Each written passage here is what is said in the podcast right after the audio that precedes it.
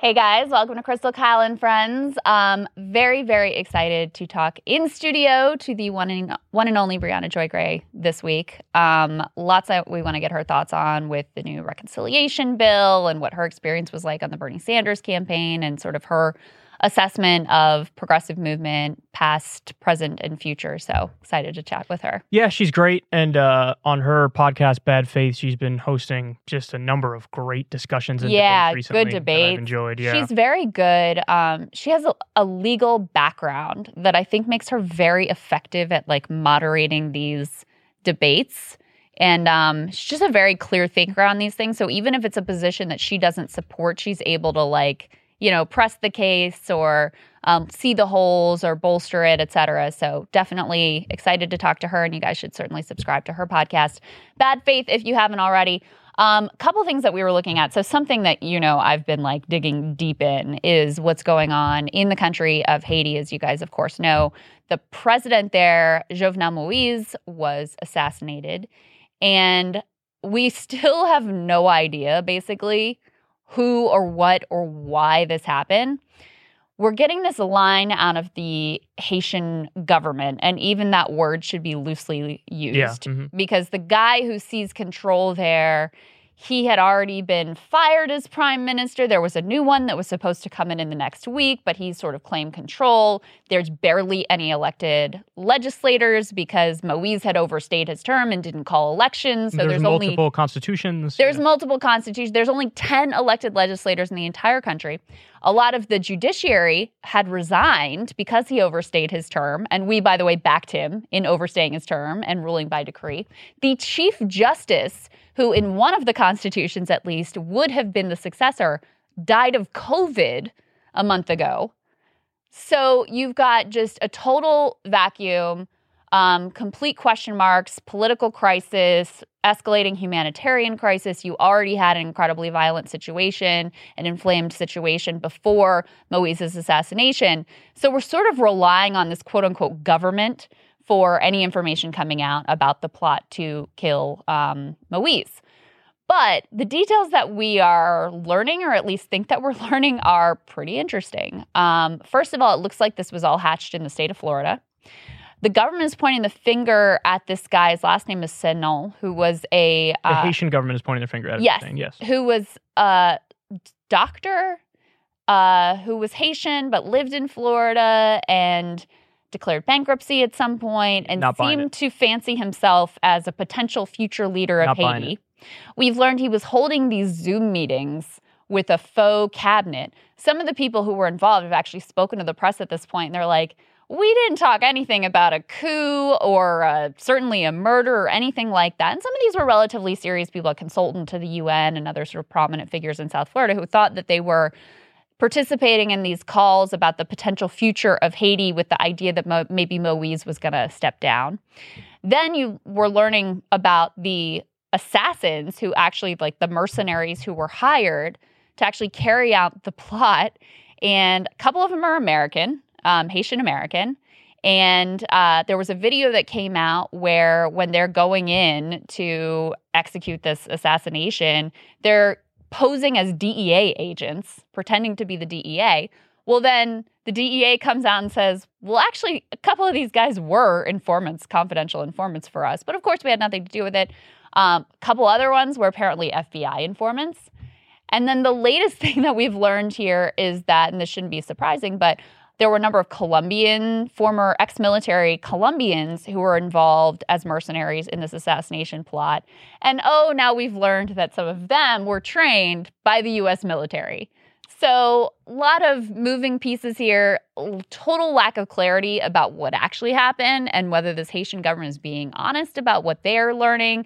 Um, they're apparently not allowed, there are US investigators on the ground, which is also kind of like, okay, but they're not allowing them to talk directly to the suspects that they're holding. So, that's where we are. Yeah, so a few things. First of all, this guy who was assassinated the president, Moise, uh, the fact that they're calling him president is the giveaway in the West that he was our guy Mm. because he wasn't a fucking president. First of all, he stole the original election. He never won the election. He stole the original election. Uh, second of all, as you already pointed out, he overstayed his time in office. And I remember I watched a documentary from Vice, and that came out before this happened. Yeah. And in in the documentary, they're pointing out, yeah, it's an open question as to whether or not he's going to leave when his term is up because Mhm. he wants to stay past his term and just steal it. And then lo and behold, he ended up stealing it. And so I just want to get that out there so everybody understands. It's not, you know, I, I don't buy the narrative of like, here was a guy who was actually standing up for Haiti and he No, no, was assassinated no. because he was on the side of the people. Yeah.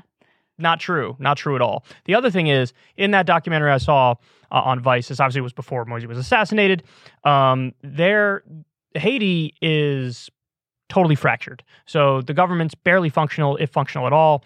There are nine different gangs that run different parts of the country, and there actually was unification among the gangs. And a guy whose nickname is Barbecue was Mhm. the head gang leader of all of the gangs. And basically, Vice went around and he showed them his territories and whatnot. And it was sort of like a North Korea tour where they only show you the parts that are like decent. right. He's like, see, this is what happens when I'm in charge. I should be the one who's in charge. So at first, when I heard the news of this guy getting assassinated, I was like, oh, barbecue, 100%. Barbecue did it without a doubt. But since that happened, barbecue had, like, he's nowhere to be found. Like, he's not the one who took over the country. He's not the one who's running stuff. And like you said, the succession is an open question as to where they're going to go from here. So then when we learned all these connections to the US, I was like, maybe, just maybe, it's sort of like a Saddam Hussein situation where he was our guy and then he did something that made us turn on him. And so that's very possible too. It's possible that even though he was our guy, even though he was the handpicked one, uh, he did something to make us turn on him. And so we sent, you know, some group of people to assassinate him. What I will tell you for sure is I'm not at all buying the the doctor who wanted to be the president of Haiti. Fuck out of here. That's the least believable of all the stories. I know. Well, I mean, it just it doesn't make any sense None. at all. None. it doesn't make any sense. He's like, wait, how did you think? And this is not a person who's ever like held political office in Haiti or anything like that. It's ridiculous. He's just some like random guy. And then apparently, I mean, apparently these uh, mercenaries were being paid well. This was an ex- expensive plot. He had declared bankruptcy. Oh, the other American connection is there's a um, like Miami area security firm run by a Venezuelan immigrant Mm. who uh, reportedly hired all these commandos to go and execute this plot. So it's all wild. And of course, all of this is, you know, the context that's always important to remember here is like, why is the country in chaos to start with? And well, a lot of it has to do with us. Um, Yeah, they- you you looked into the history of Haiti, and it really is something else. So first of all, everybody Yeah. knows the first official slave revolt that worked, Yeah, the only slave revolt right. that worked. And so, in a lot of ways, you know, Haiti's a real inspiration, the first Black republic in the world, um, most successful slave revolt in history, literally threw off Napoleon. Um, so, you know, an extraordinary, courageous achievement there for the people. Say his well, name, Toussaint. uh. Uh, Toussaint Louverture. Louverture. How do you say it? Uh, don't make me do that. Do it, it. Why did you be, randomly? You're, you're like making me shy. sensitive about yeah. this. Why? Well, it's Toussaint Louverture. there you go. So That's yeah. Um, Why so, she was sensitive over that? That's so weird. Just say the put word. me on the spot. Am I putting it? It's a word that you know how to say. anyway, immediately from the jump, um, France is messing around in their affairs and saying like, "Look, we're going to invade again." And they're very fearful of, you know, France coming back in and taking back over if you don't pay back, pay us back for all the stuff that you took that was ours from our colonial times. And US and other Western powers backs them up and is basically like, yeah, we're not going to trade with you until you pay back that debt. So from the and the US for I think 60 years, it wouldn't even recognize Haiti, the first world's first black republic, because Southern plantation owners were like, oh, we don't want our slaves getting any ideas here. So this is, you know, Haiti's introduction as a as a democracy. And it doesn't get any better after that. You know, I mean, I could go through the whole long history, but it's it's everything you can imagine to make sure that American business interests are protected above all else, whether that was uh, deposing popular leaders uh, like Aristide. Aristide, uh, which was done under the first Bush and then again under the yeah, second so Bush. he was like, just so everybody understands, he was sort of like a Lula da Silva character. Lula, of course, was like the social democratic leader Yeah, in he's like a Brazil, le- and he lifted a lot of people out of poverty. This guy Mhm. Aristide was a left populist. He actually did good things for Haiti, and then as a result of that, he was punished by the U.S. and the and was the only uh, Haitian president to he actually lost an election and stepped aside, Mm. which was the first time in history that had ever actually happened. So uh, so anyways, you know the U.S. Is, appears to be have been involved in removing him from office not once but twice.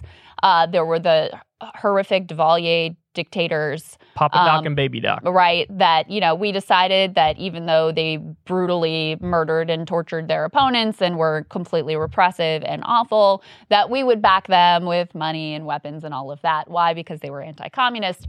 So uh so the history of that i mean we're just like deeply interwoven with the entire history of the nation and bringing it to this point of you know collapse and chaos. And then you also have um you also have natural disasters that hit. You also had in recent years uh, UN peacekeeping force that the U.S. of course was in- involved with that spread a cholera epidemic, leading to 10,000 deaths of Haitians, and also there was rampant sexual abuse. So our history in that nation is not a proud one and has not brought them anything good. And by the way, uh, this is yet another example, whether you look at Haiti or Venezuela or Cuba, there are all these examples of uh, countries made up of people of color that experiment with left of center politics. Mm-hmm. And immediately the U.S. gets involved and tries to overthrow whoever's in charge. Right. Whereas seemingly the only countries in the world that have kind of been given a pass to experiment with left of center politics,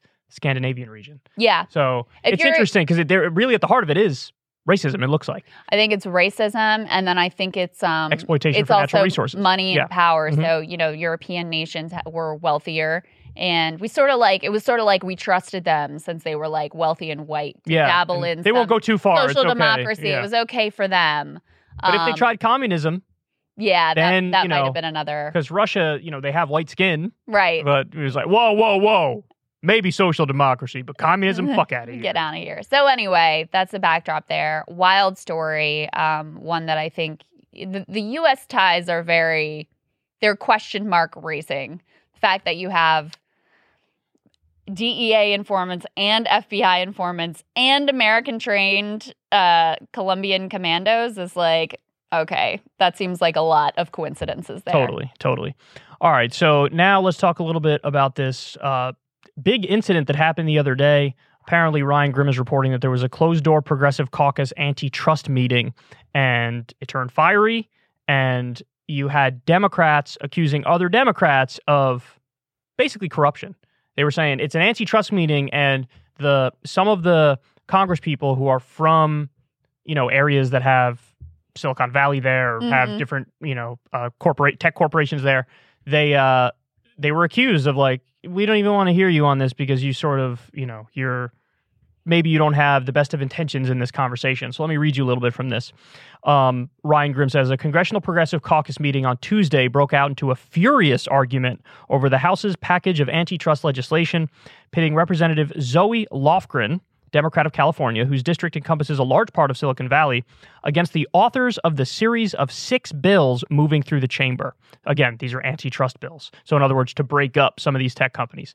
The argument began when Lofgren, one of the most senior Democrats on the House Judiciary Committee and an opponent of the legislation, noted that she had raised an extraordinary amount of money from Silicon Valley um, companies over the years, but because she ran in a safe blue district, she hadn't spent any of it on her own campaign since 1996 and instead distributed it widely to other campaigns. So let me break that down for everybody. Basically, what that means is she was like, "You can't, don't accuse me of this because I'm, I haven't even used any of the money since 1996. I get the money and then I, you know, give it to other Congress people who need the money." But of course, as you and I both know, that's basically like influence peddling, and Yeah. it's a way for her to get ahead in the caucus and get closer to leadership. Is like, look at me, I'm giving away the money that I got from. So know." to pretend like she's not benefiting right, from that's that the argument she's making. Yeah, is silly right. I'm not. I'm not. and What are you talking disingenuous, about? and she knows it. Oh, of course she knows it. Um, so he continues raising corporate money and spreading it around the caucus is a common tactic deployed by members, to our point, looking to grow their power. But it is highly unusual to talk openly about the practice on a legislative caucus call. I love this part. Quote, it's a pretty shocking thing to say, one Democrat on the call said. In other words, hey, hey, hey, I just keep the corruption stuff on the low. We're You're all right. supposed to be on the same team here. Right. The debate devolved into unusually personal terms, sources present for the members only call said. Lofgren argued that the legislation wasn't just wrong-headed, but also poorly written, Uh, uh, uh, considered a cardinal dig on Capitol Hill. I love how that's the cardinal. Sir, you didn't put the semicolon in the right place. How could you? yeah, ridiculous. Um, there's some other amazing quotes in here that I'm not going to be able to dig up, but um, quote, you may disagree with the bills, you may have other interests you're trying to protect. But to Mm. suggest members of the subcommittee of the Judiciary Committee don't understand them, with all due respect, is deeply offensive. So, uh, yeah, they're basically the issue here is this is the first time I've ever seen people within a Democratic meeting. Somebody's basically saying, I don't want to hear you on this. You're corrupt. You take money from the interest that we're trying to rein in right now. right, That's the gist of it. And then the person was like, "Oh, right. how dare you?" But here's but here's the thing. This is the annoying part to me is that why is this the only area where this kind of talk is apparently now permitted? Because I don't care what issue you want to talk about, this applies on everything. And Democrats love to talk about it when, for example, it's like big oil and the Republicans or the NRA and the Republicans. But for some reason, everybody pulls up short when it's like, hey, don't all of you in the Democratic caucus or like 90% of you take Wall Street money? Don't you guys take money from Raytheon and Boeing and Halliburton and all those interests? Yeah. And you know, it, this is the thing. It's like for me, oh no, my intentions are pure. But for but maybe for some other people in some narrow ways, it's not pure. And I think that's bullshit. Everybody needs to acknowledge this money is corrupting. Well, and uh, we're going to talk to Briahna about this when we have her on. But a perfect example of that is Clyburn taking all this Oh, money, one of the top top recipients of big pharma money, and then you act like that has nothing to do with his absolute adamant opposition to not only Bernie Sanders but Nina now Nina Turner. Not allowed to say that, right? Right. No one, no one in this caucus is going to say this. But the other thing that's interesting is this was on a congr- congressional progressive caucus meeting. This lady who's like representing Silicon Valley and taking all this tech money and standing in the way of antitrust legislation, she calls herself a progressive and is in the progressive caucus. I mean, just shows you how, I guess, in a way, if you want to look at it in a weird way, it's kind of a win that people want to like brand themselves as progressives when not that long ago it was like, ah, we can't say we're progressive. That's too out there, you know? But um, the word has really become sort of meaningless in a lot of contexts. it's context. definitely meaningless. And Yeah. listen, I mean, 90% of the party, 95% of the party is just it's the new Democrat party. It's it's the neoliberal party. They are very very corporate. And you know, this it, it- what's interesting is that you do have you know certain Congress people who will be correct on certain issues. So like Ro Khanna is great on foreign policy. Mhm. You know, he represents Silicon Valley too. He's wrong on some of this stuff, but when it comes to foreign policy, he'll he'll lead the way on that. But it is true that nobody really breached this kind of conversation yet of Mhm. like, hey, the reason why all y'all disagree with me on this thing, I know why it is. I know it has a lot to do with who butters your bread, who you raise your funds for from. Do you think it's a kind of like a floodgates opening kind of a moment where I hope kind so. of criticism starts to be made more frequently? I hope so, but you know what? We have to get to the point where people are willing to walk the walk and talk the talk. Like there's the no corporate PAC caucus now, and it has a decent number of people in it. But what they don't tell you is no corporate PAC money is just one part of running a corruption free campaign. Right. Really, the pledge should be I only raise through small dollar donations because you could still raise from big money interests. You know, it, just because it's not you don't take corporate PAC money doesn't mean you don't take other kinds of PAC money, and doesn't mean you don't take uh, you know, money from billionaires or multimillionaires who do want to influence you in one That's way or right. the other. Yeah, you need to only raise through small dollar donations. individual donors, high level individual That's exactly donors right. can be just as corrupting. 2700 a pop. PAC You- money. yeah. I mean, you, you go to these Silicon Valley fundraisers, I've been to some of them, and you know, you know who's who, and you know who the big givers are, and who the bundlers are, and all of that. And yeah, they're they like Zoe Lofgren is going to take their calls when that's who she's going to spend her time talking to rather than you know people who would be impacted by this legislation or by other legislation. I also think that a big part of the problem not just with members of congress but also with the regulatory agencies and sort of like everybody in the washington ecosystem is what they are preparing for in their post quote unquote public service That's careers. exactly right. The revolving door. So, door. like the jobs that they're hoping to get. So Yep. maybe she's hoping to be on a board or a you know trade association or what, like Jay Carney. Maybe she's going to get a Gonna say, gig at look Amazon all or the whatever. all the Obama Oh, alumni. Oh, All absolutely, absolutely. And so um, there's actually uh, a question about that came up with how the FDA recently approved an Alzheimer's drug, which is a whole other separate story. But that's kind of the question. There is like, were these regulators who were supposed to be making sure that this drug was both safe and effective? Were they more swayed by industry contacts where Yes. you're thinking you have in the back of your mind, like, "Mm, I might be able to get a job with this company and make a lot of money if I give them what they want right now. And eh, what's the harm anyway? See, you're people are you're now beginning to see why I think corruption should be treated as grave an offense as like assault or murder. You know, I really think it should be viewed like that because this is the stuff that slowly but surely Oh, it destroys everything. destroys everything in the country. You know, where we don't have public servants anymore. We don't have people who represent the will of the American people. And what's supposed to be a constitutional republic and a representative democracy, if you don't have that, you have nothing. Yeah. And so this is what's happened.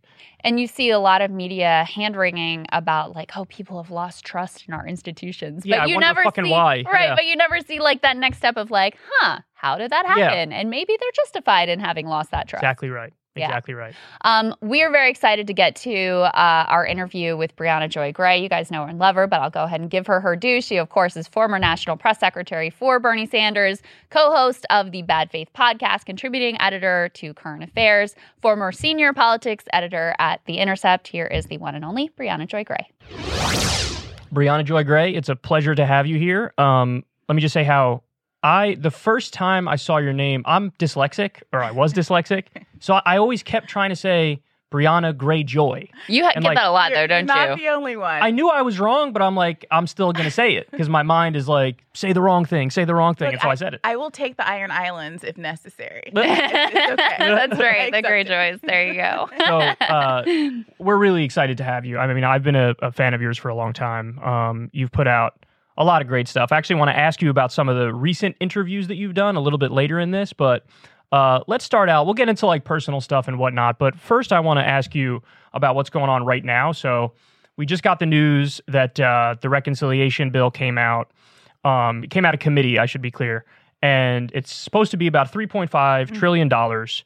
Uh, what we know is included in it as of right now is act- we actually have limited information, but we know it's uh, expansion of Medicare for dental, Vision and hearing. vision, and hearing. Exactly. Um, How many times did you say that on the campaign Oh, trail? all the time. Yeah. originally it was supposed to be, you know, they were saying, oh, maybe we'll lower the Medicare age to 55 or 60. By the way, anytime they give two numbers, I'm like, well, it's going to be the higher one. First one. Yep. Yeah, of course. uh, so, what do you make of that? Do you view that as like a negotiating win for Bernie that he was able to get some of the people in the committee to get to 3.5, or do you view it as a negotiation failure because it should have been six? How do you look at it at this point? Yeah. Well, obviously, the media, and I think the progressives involved, principally Bernie Sanders, are painting this as a win. And it's not clear to me how much it is a substantive win or how much it's doing the smart political thing, which is to try to sing whatever get Mm. the praises of whatever get you get while you can. Um, to sell your own efficacy. I think that's a smart political move. Whether or not progressives and those on the outside should be taking that at face value, I think is a very different question because, of course, this is a reconcili- reconciliation bill. You need everybody on board. Um, Joe Manchin, I think, was asked yesterday what he thought about the price, and he had previously said he wasn't going to go above uh, one or Two, two I think, trilli- two yeah. trillion. Mhm.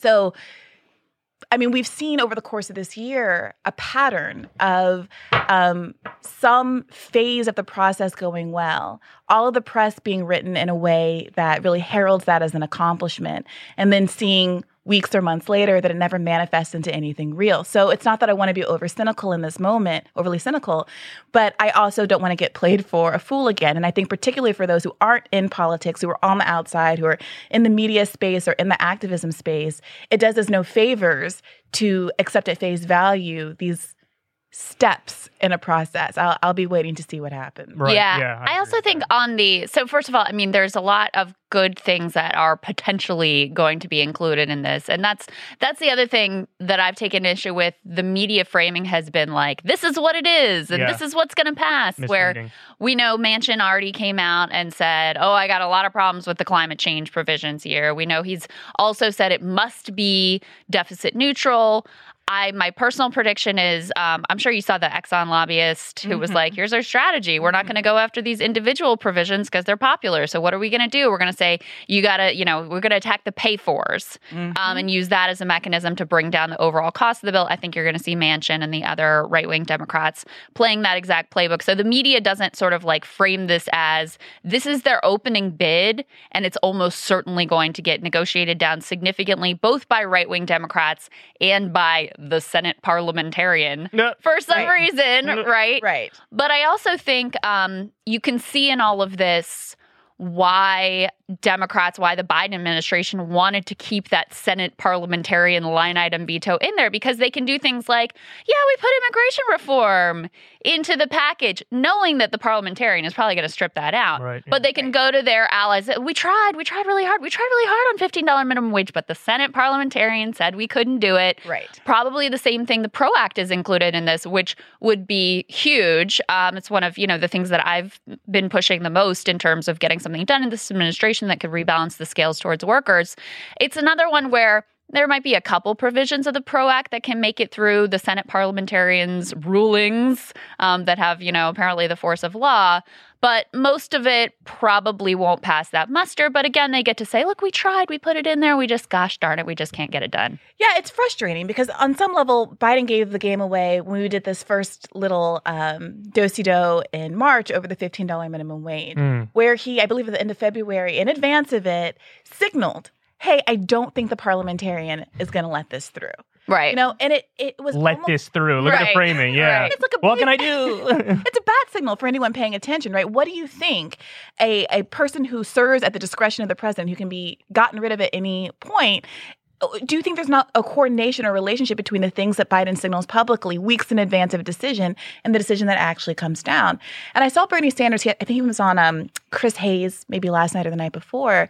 And Chris Hayes asked him if he thought that some of the climate provisions in particular, I, I think, were going to get through the reconciliation process and be approved. And, you know, Bernie kind of uncharacteristically stumbled a little bit in, Mhm. in Mm. answering the question. And I think that he is not naive and he knows that this is part of what's going on, which is why I think so much of the kind of chest thumping and back backpacking back patting that's happening right now is about progressives trying to claim a win when there are so few. And it's not that it's meaningless. It's not that, you know, the negotiations getting to this point don't mean something. It's not that having a different kind of public conversation about what's possible in America doesn't advance the ball in some way. But it's just frustrating when so many of the public figures who have the ability to create additional pressure to make the outcome that's desired more possible aren't framing issues in a way to do that. So if pay fors are going to become the issue, while we have billionaires circling the planet Right. and you know a- an enormous economic crisis, maybe now's the time to start an outside pressure campaign to talk about a wealth tax. If Right. They don't like the pay fors. Well, I can I can show you some pay fors that you're really not going to like. And maybe that's how you get to the compromise position that's actually advantageous. Well, and this is left. the other part that drives me crazy is like um it's sort of uniformly portrayed as the pay fors are a negative part. Like that's the Mhm. part we got to sell the public on, and Mhm. this is going to be dicey. And the moderate Democrats, this may be politically perilous for them. When we've seen r- polling multiple times now that says, no, no, actually, the thing is more popular. Once people find out, oh, you're going to tax the rich and the corporations to pay for this, I like it even more now. right. So rather than being like, oh, this is something we got to just deal with and this is messy and this is ugly, no, no, lean into this as an affirmative, positive part of what you're doing. And you'll have, so the idea that it's like a political consideration to cut down on the pay fors and deal with these taxes in a different way is just completely silly. You also don't even need pay for, so the whole conversation is dumb. Anytime they want to do something and they prioritize it, they just do it. When it comes to endless war, they're just like, "We're going to do this." Nobody's like, "I don't know, we can't find Can't- the pennies in- right. in order to do it." It's ridiculous. yeah. So even that whole conversation, I agree with you that those policies are good policies. I want to raise taxes on the wealthy. Right. I want to raise taxes But on the as an affirmative, positive yeah. thing in and of themselves. Yes, Right. exactly. But to frame it as like, yeah, we have to do something. You have to do anything that you don't want to do. You could easily add that to the deficit. They, in 2017, they did a Republican tax cut bill that added trillions to the deficit, and 83% of the benefits of that go to the top 1% in the long run. Nobody batted an eyelash. Rand Paul, who pretends like he's a deficit hawk, was like, I'm voting yes on this, and nobody called him out for that. Yeah. So it's, the whole conversation is annoying. But to get back to um, the original point, I do struggle with this. I struggle with how you walk that line between I don't want to be a partisan cheerleader because I think that's stupid, but I also don't want to be overly cynical because I feel like that's slightly less stupid, but can still be stupid. Right. So, like, how do Yeah. you how do you the always contrarian take Yeah. is just Right. as stupid as the always not contrarian because you take. lose credibility and people ultimately want some wins Right, right, yeah, And it becomes mhm. a depressing you know no one wants to tune in every week to to hear you tell them how terrible the world is and how it's not getting better Mhm. right so you know i think that it's important where, where you can acknowledge a real win to do so and Yeah. that just kind of like narratively rhetorically aesthetically balances it out a little bit but the reality is that cynicism is usually the smarter approach right? Yeah. and it's there's there's also a, a different ways to frame the cynicism. You know, you can say, you know, you know, Bernie isn't really trying to work for us, and I and I think he and um, Nancy Pelosi are somewhere eating their Talenti ice cream together and like laughing the poor, and you can kind of create that narrative in your head as to why things are happening the way they are. yeah. Or you can say, look, I think that Bernie understands he's up against a lot and this is what he thinks he can get in this moment. And I, I wish he would be the organizer in, in chief and try to work more with outside groups to create the kind of pressure that would enable him to do more from the inside. Let's do that. Let's pressure Yeah. him in that way without necessarily writing someone off whole cloth.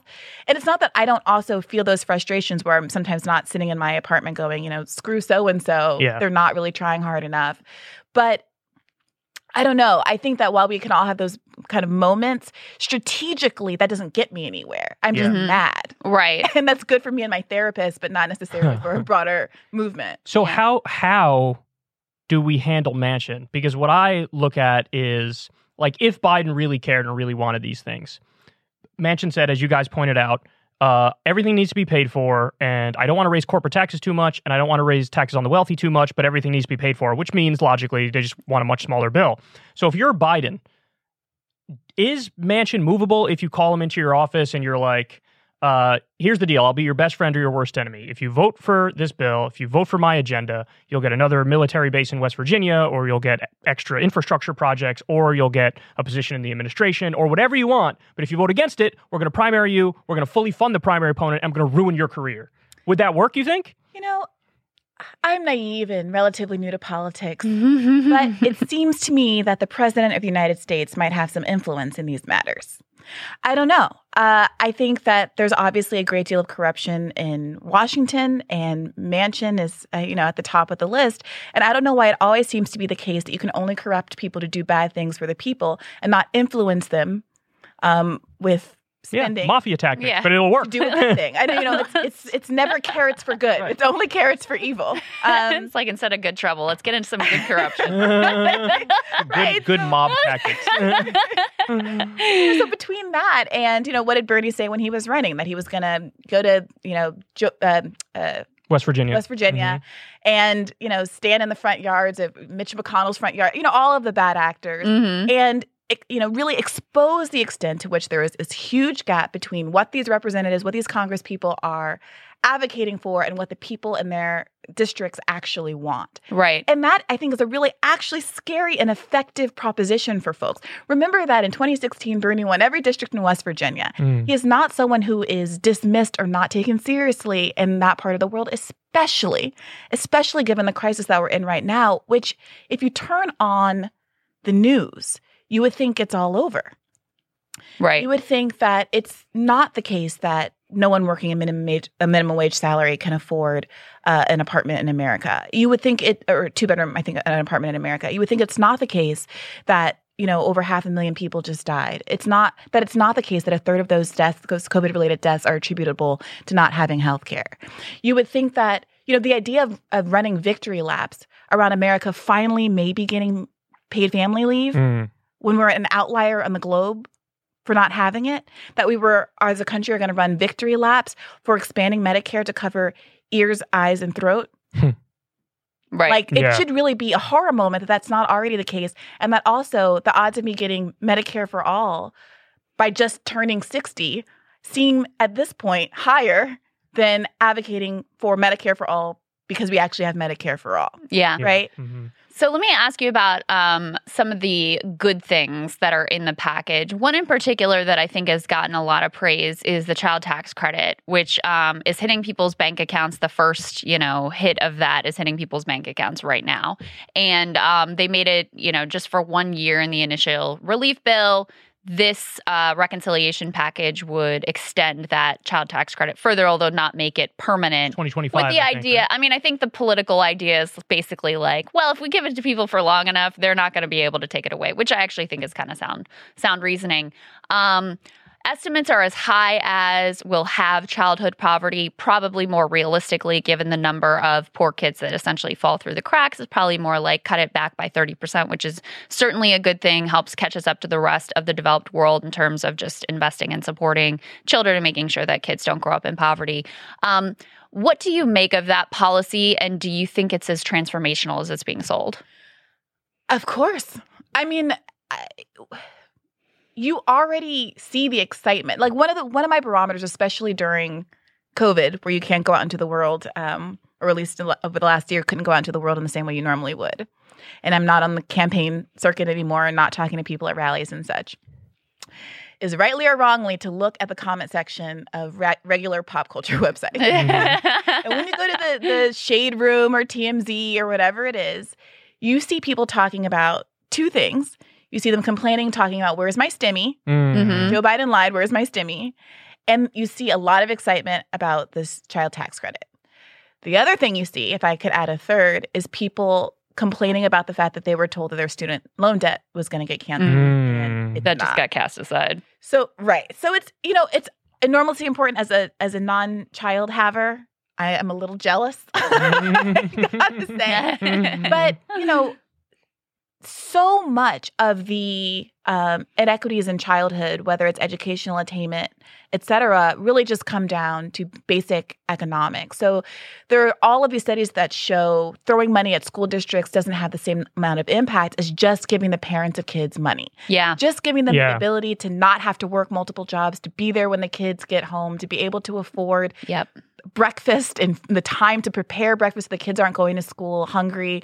Um, you're not having to move locations multiple times, ending child homelessness. All of these factors obviously militate aggressively against t- kids performing well in school and the idea that we're just getting around to basic pro- providing basic you know maslow's hierarchy of needs for Yeah. kids Right. Mhm. to make sure that we can close some of these educational gaps as well. It's it's a it's a no brainer. The question that I have um, is what is else is going to happen.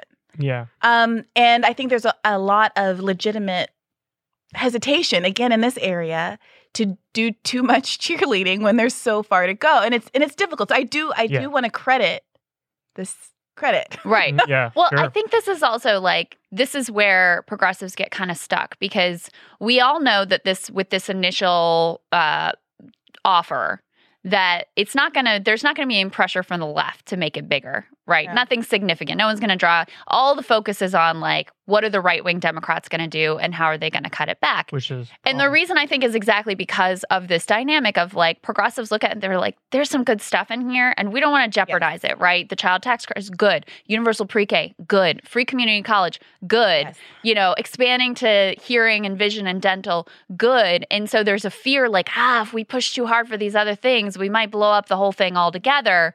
And I think that that that thinking and that mentality and then also the weaponization of that Mhm. ends up making it so the only dynamic is ever to push things back to the right. Yeah, we, we, go Uh, uh, we both got a lot to say about this one. they don't know basic negotiation That's- tactics, exactly. which drives me crazy. Like it's not that difficult. When you go buy a car, what do you do? Like you go in there and you're like, I'll pay four grand under the under the list price. These idiot progressives go in there and they're like, I'll pay list price. Yeah, I'll, Or I'll I'll- take I'll take- pay I'm over it. Like, this I is great. This is ignore it. amazing. Thank you, sir. So yeah. it's our job. Like we can be honest about what we think is good and what we think is bad because we're in the media. We get to Right. do that. If you are the left flank in Congress, you should be relentlessly fighting for all of your things, and you shouldn't concede that something is good unless it meets your goals. Yeah. So this is a philosophical conversation that we've been having a lot on on bad faith. And the issue is this.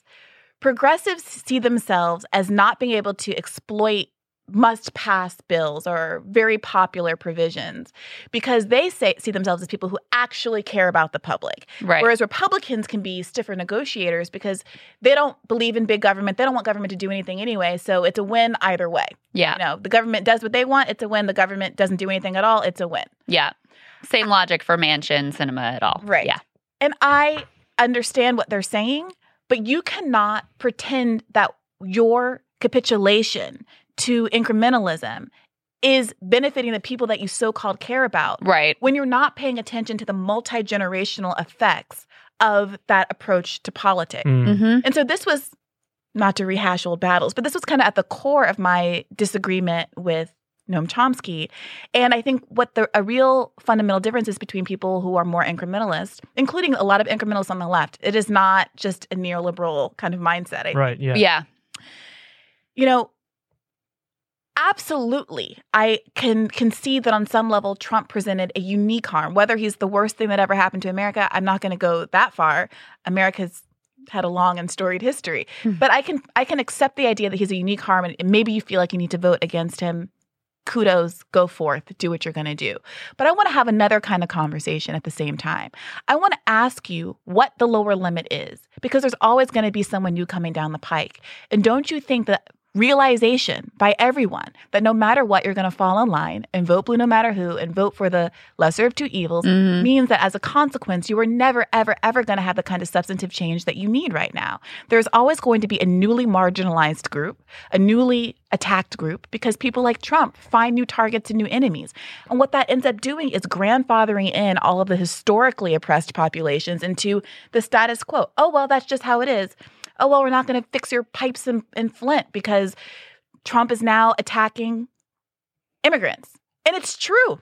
And it, it's, it's all true. And it, and it forces the left into a position where you're being asked to basically sacrifice one population for another. But that's not actually the case. The reality is the overwhelming majority of people can actually, are, are actually in support of every single one of these so-called progressive policies. Right. And the only thing that makes us feel like we're balkanated and ha- uh, balkanized and having to fight against each other and unable to, to form a coalition because we won't say the real true things that exist. That uh, the tax cuts had, were an uh, Bush tax cuts were an overwhelming upward transfer of wealth. That the COVID relief bill was one of the most historically significant upward transfers of wealth. CARES Act. Yeah. That the Ca- the CARES Act, sorry, that the that the um that billionaires have added how many trillions of dollars it's to their wealth over the course of the Yeah. COVID pandemic. That we are the only country in the world that doesn't have some of these basic social programs. That you don't need pay for, is That we can do things through MMT and other kinds of financial wrangling.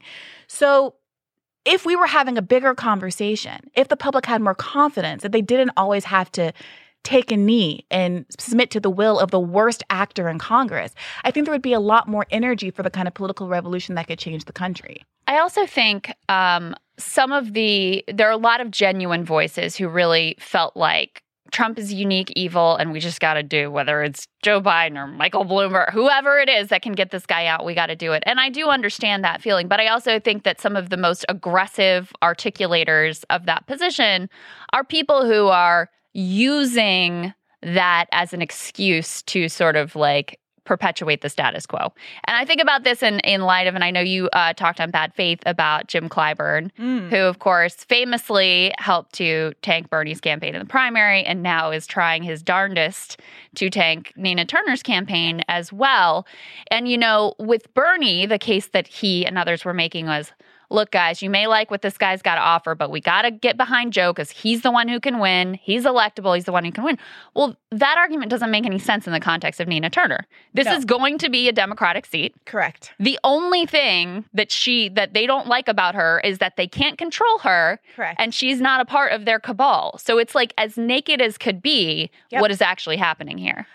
Yes. So on one hand, I'm glad they're kind of showing their uh, tickets in that way. On the other hand, I wish that people with the national platform to really expose what's going on here would do so. So I can sit on my little po- pl- uh, podcast platform and complain about Jim Clyburn all day and night. But part of the issue is that, I mean, and we just did an episode about this that, that aired today about you know what some uh, many on the black left call the the misleadership class that this noxious combination of identity politics and people who in good faith are trusting figures that historically have been involved in the civil rights movement and been around a long time, there's an enormous amount of community trust. And you can sit around and say, okay, well, the younger generations are feel differently and they like Bernie and we'll just wait for everyone to die. Or you can try to actually figure out how to disentangle older Americans from these relationship bonds with these older folks by exposing these moments, like with Nina Turner in Ohio's 11th district, and really ask the question on a bigger platform um, and with other people who are stakeholders in the black community and are respected to say, why would you get involved in a race, CBC PAC? Why would you get involved in a race between two black women, one of whom has been already endorsed by all the most popular young black squad members there Right. are, who had I'm not sure where her polls are right now, but who at the time had like a 20 30 or point 40. Yeah, who was Okay. up there? Yeah. yeah. you know, um, who has a long history of, um, you know, political engagement in the community.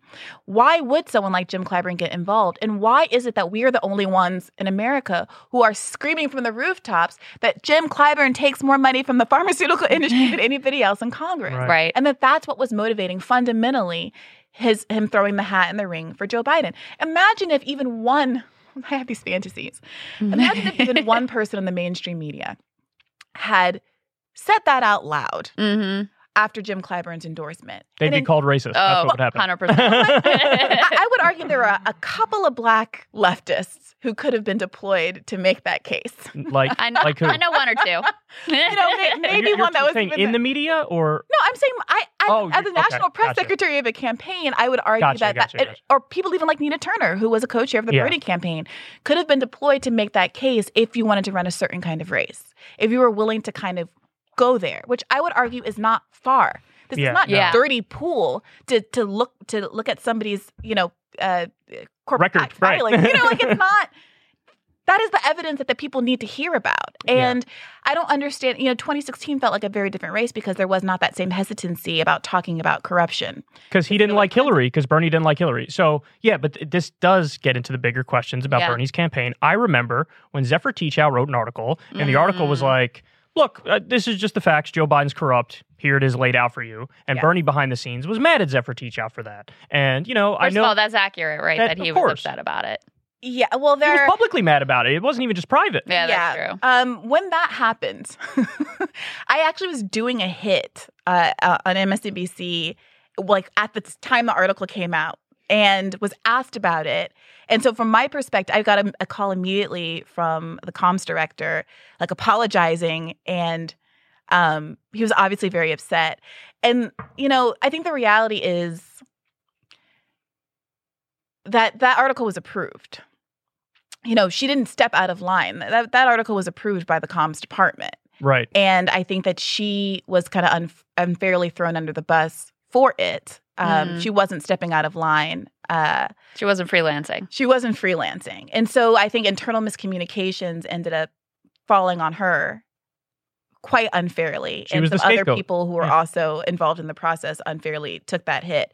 But more substantively, I think she was right. And that was exactly the kind of messaging that I think would have given Bernie a much better chance to win. So it's that, correct. I agree with you. But then also, um, the other giant failure, and I think the numbers really bear this out, is that he didn't make the case. We just ran this experiment in 2016. You guys said the centrist was more electable. She was not more electable. She lost. Joe is exactly like Hillary This is Hillary ideologically. Oh. I am the most electable. Only I, Bernie Sanders, can beat Donald Trump. Now, we know in retrospect that's not true. Biden did end up beating Donald Trump. But at the time, that's the argument you had to make yeah, in order to move the polls. pandemic and like mass mismanagement. because all the polls showed, all the polls showed on the actual issues, everybody was with Bernie. It was overwhelming. But the one area where Biden was absolutely obliterating Bernie was this issue of electability, and he didn't push back on that. I, I'd agree. I also think that the campaign at some point started trying to reach discrete demographic groups that they felt like they had to win on the basis of appealing to what they thought that those demographic groups wanted, as opposed to realizing that, you know, Black Americans' number one concern was electability also. Mm. And then instead of trying hard to like pitch this ad using some South Carolina elected woman, you know, like Yeah. that stuff is fine. But really, they just want to know that you can beat Trump. yeah. Yes, right. Talk a little bit more. You called it the black mis Misleadership. class. misleadership class.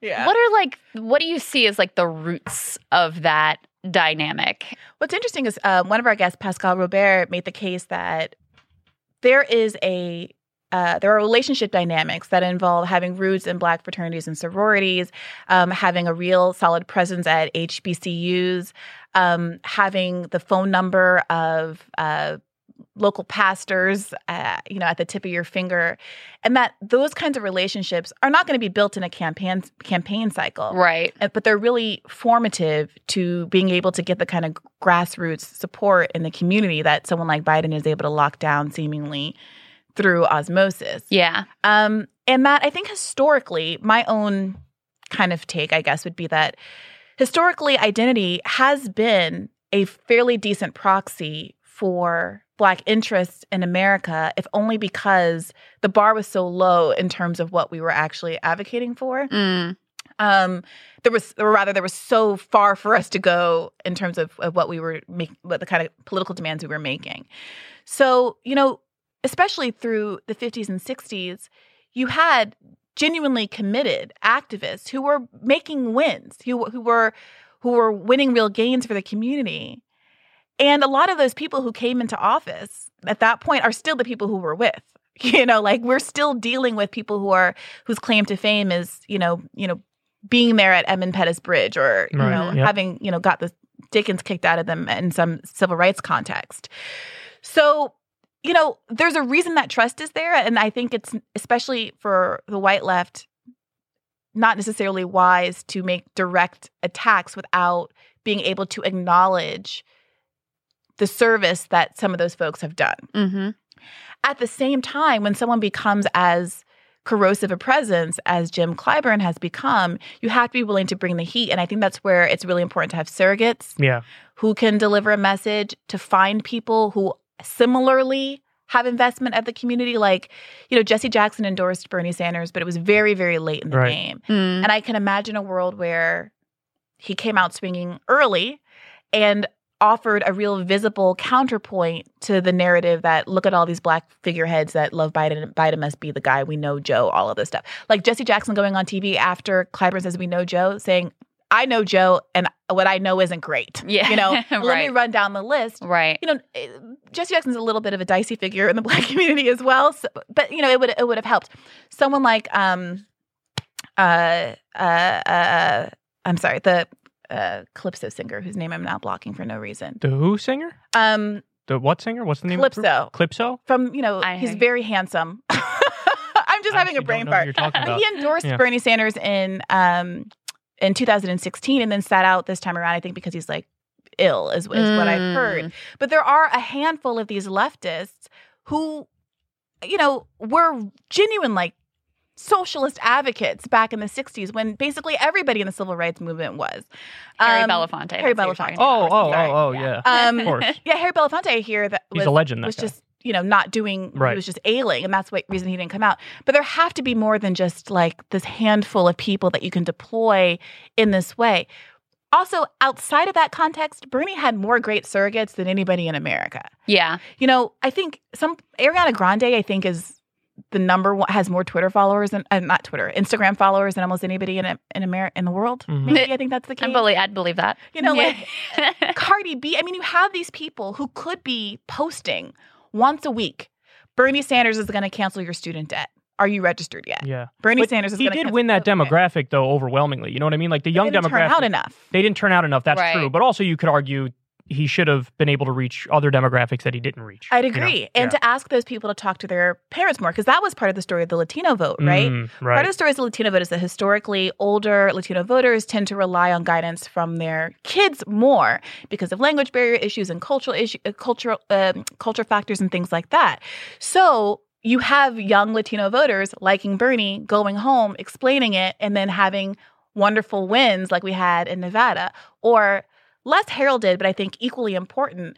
The overwhelming response we got from non-white voters in Iowa. It's only 10% non-white. Mm. Yes. But like 99% of them Yes. voted for Bernie. And Yes. that was awesome. And that was the consequence of a lot of real grassroots And the organizing. DNC and Pete Buttigieg came in and be like, we're not going to count those ones. How about we just not count these satellite caucuses with all the Mm. immigrant It- voters it who voted overwhelmingly for Bernie? That was Wasn't great amazing. moment.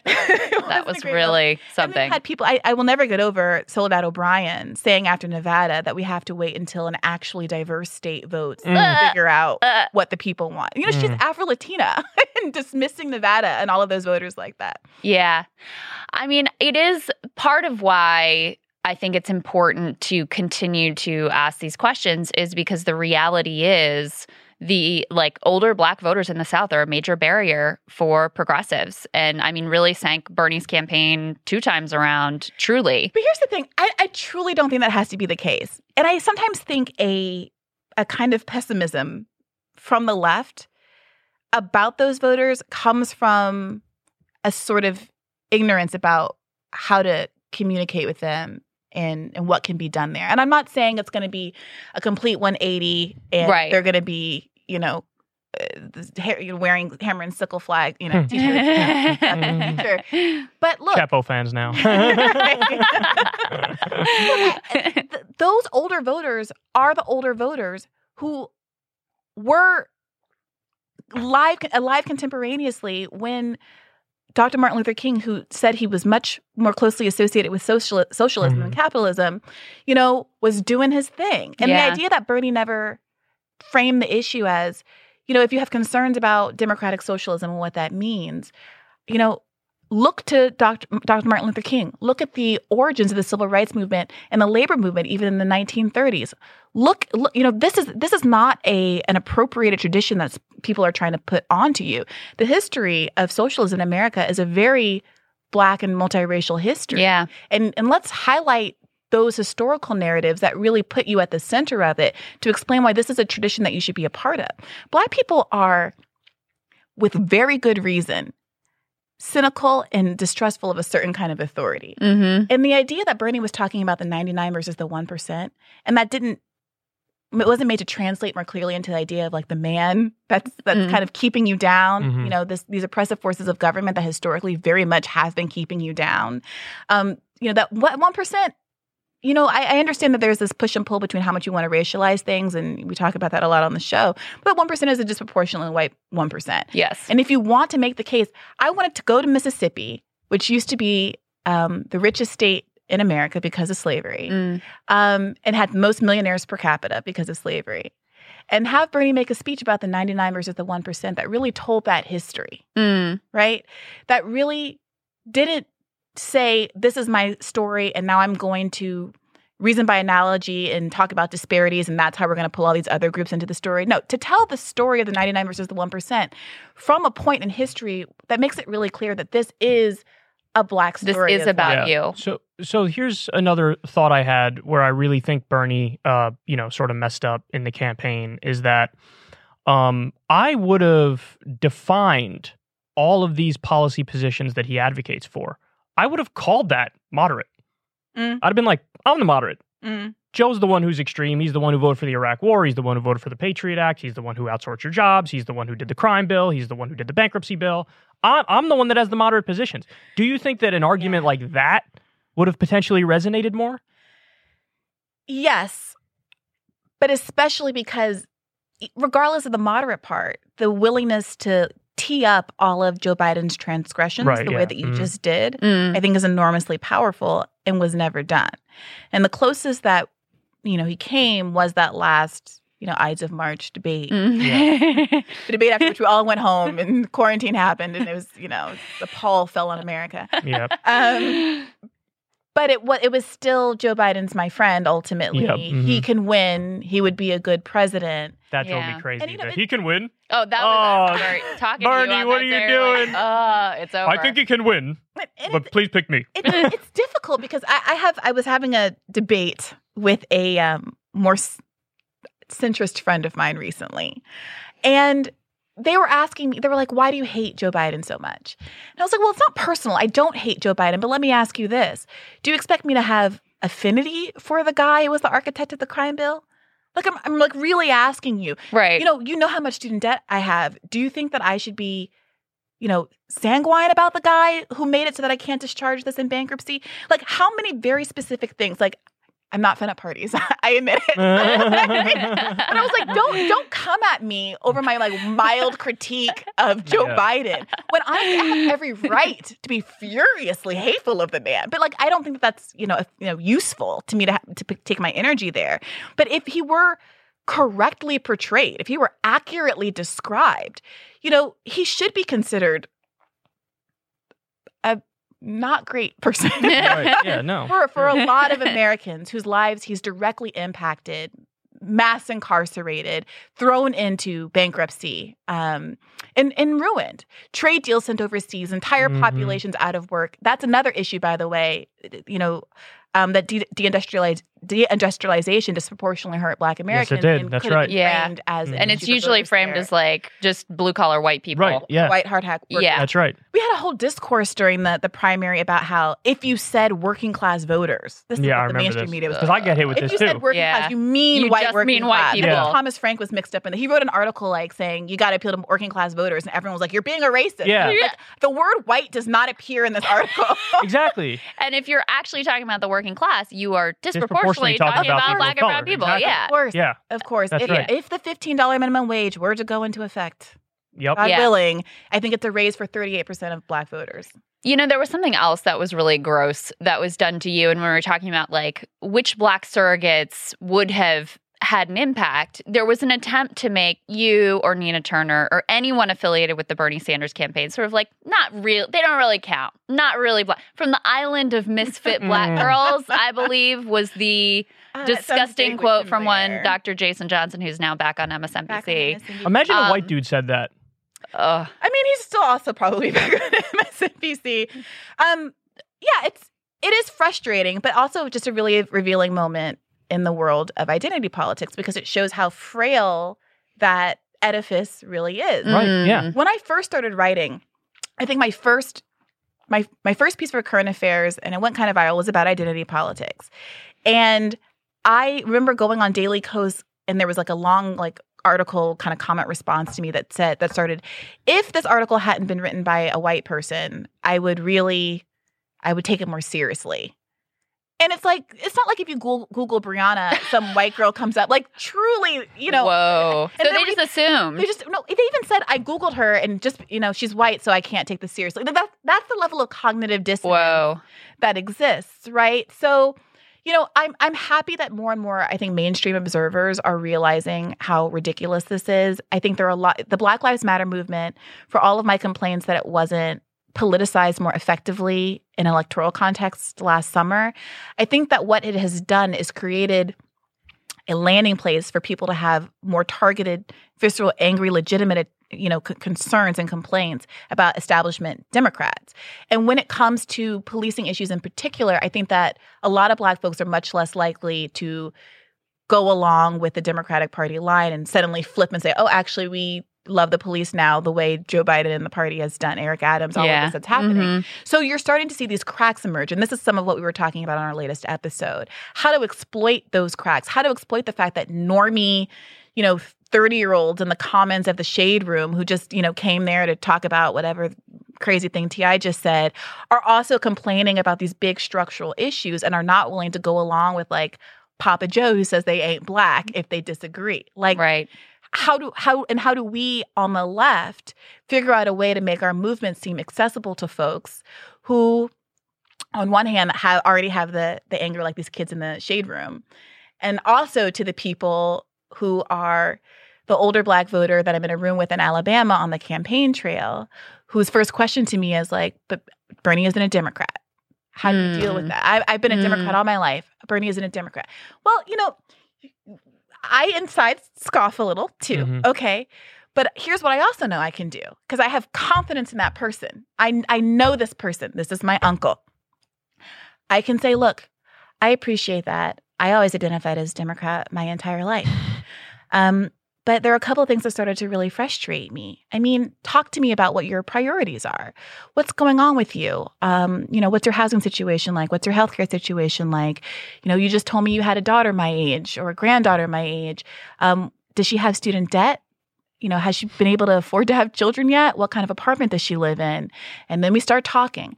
And then I say, look, I understand that the labels might be confusing or frustrating, and if you don't want to think of him as a as an independent, that's fine. He does caucus with Democrats ninety nine percent of the time, or one hundred percent of the time, or whatever it is.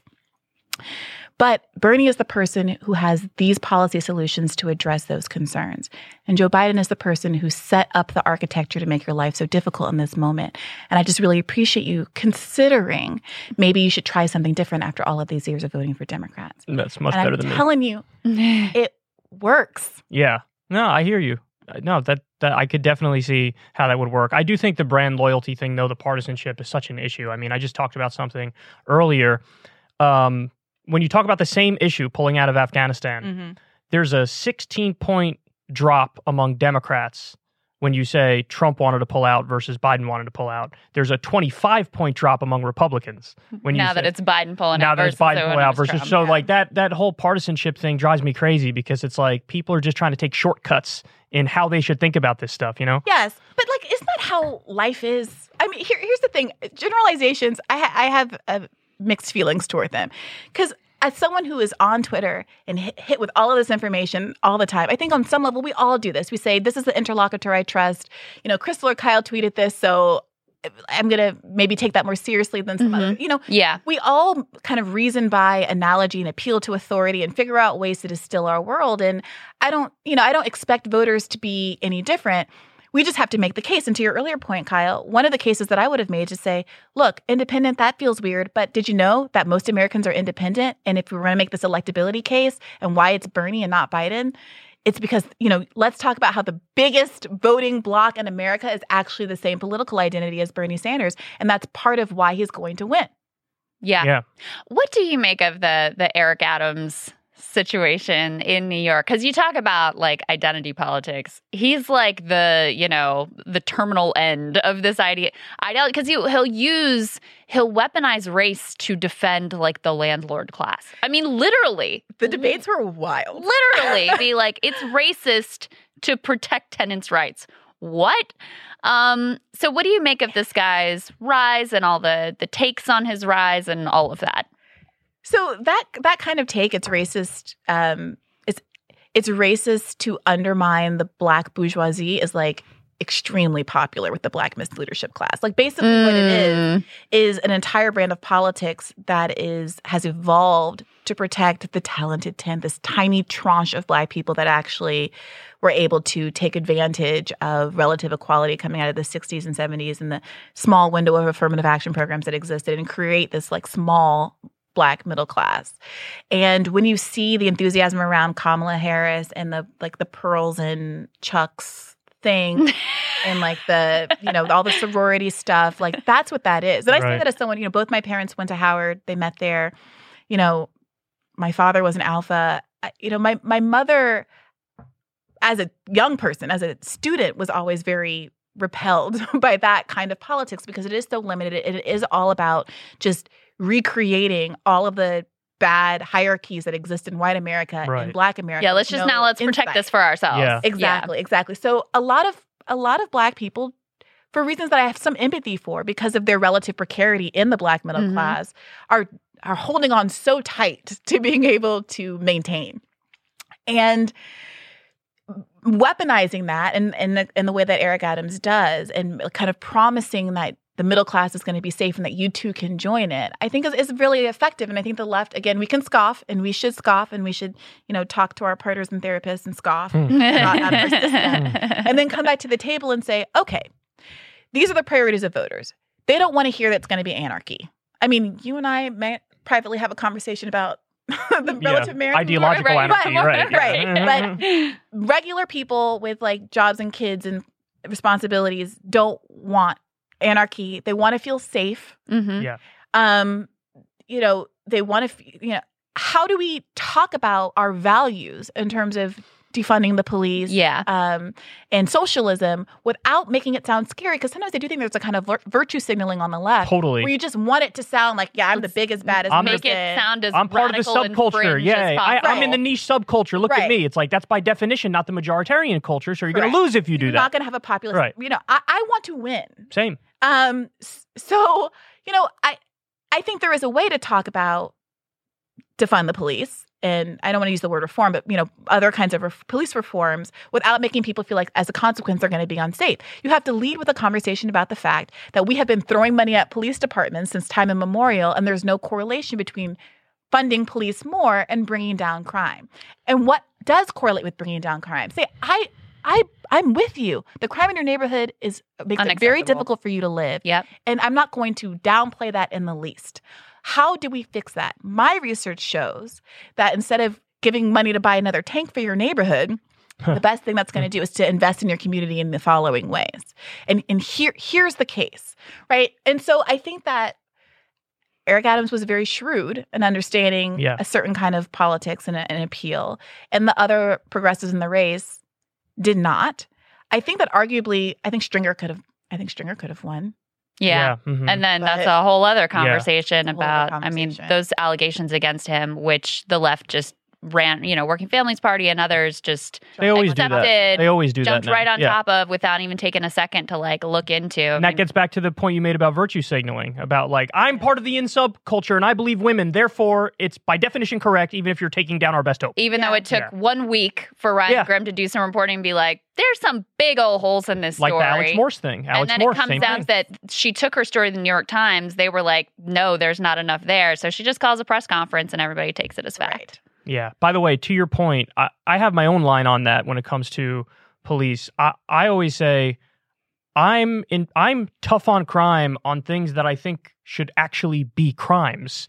But when it comes to things I don't think should be crimes, like anything involving marijuana or drugs, you know, free every single nonviolent drug offender in the country. But yeah, does that mean I'm gonna go soft on like a triple murder suspect? Right. No. Even the one murder. No. yeah. Yeah. I'll go soft on the one murder, but not the three. You get one, but after that, we're done. That's my official position running for president. See how far I get. Um, where did your sort of politics develop? Did your parents have the same politics, or where Um, where did it come from? So my mother is from Cleveland, 11th district. Um, Yeah, love that. Did still vote there? no, unfortunately, but our, our whole family does, and I'm I'm Oh, gonna good. try to go in the days up leading up to. The I love election, that. and corral some folks. That's awesome. Um, she was raised by her parents were very young. They had her as uh, teenagers, and they were my grandparents are kind of fascinating uh, figures. My fa- my grandfather was a kind of radical um, Nation of Islam type That's awesome. who brought all of that home and had my mom listening to Gil Scott-Heron as like a child and like reading, you know, books that she probably should not have been reading for her At that age age. level. Um, I remember her saying, you know, when I got to Howard, I had already read everything. 'cause Wow. My father had Whoa. read all the things. That's cool. Um, and my grandmother was kind of like a hippie. She was a Buddhist. Uh, my mom tells a story of coming home from uh, school one day and they had painted all the walls black and gotten white shag carpeting, and there were like trailing plants everywhere. And there's always a big fish tank. You know, they were just kind of like whimsical and, and went to the beat of their own drum. And I think that my mother was inculcated with those values. And I remember her saying when we were young, you know, she always voted green. Like she, Mhm. Obama, I believe, was her first vote for a Democrat. Wow. She came. I think the first year she could vote was 1970. No, she couldn't vote in 1978 because she didn't turn 18 until after the election. Um, so four years later, and she was like, "I was, I was in my 20s in a neoliberal hellhole. Like it was just the worst time ever, and I never had any good options." And she says that she remembers feeling about. Um, Bill Clinton, the way that I am feeling about Joe Biden right now. She's like, I Mm. completely empathize, and we left the country. Mhm. We actually we we left the country for the entire um, Clinton administration, so Wow. ninety two to two thousand and one. Um, And then you were like, fuck, Bush. Time to leave again. right.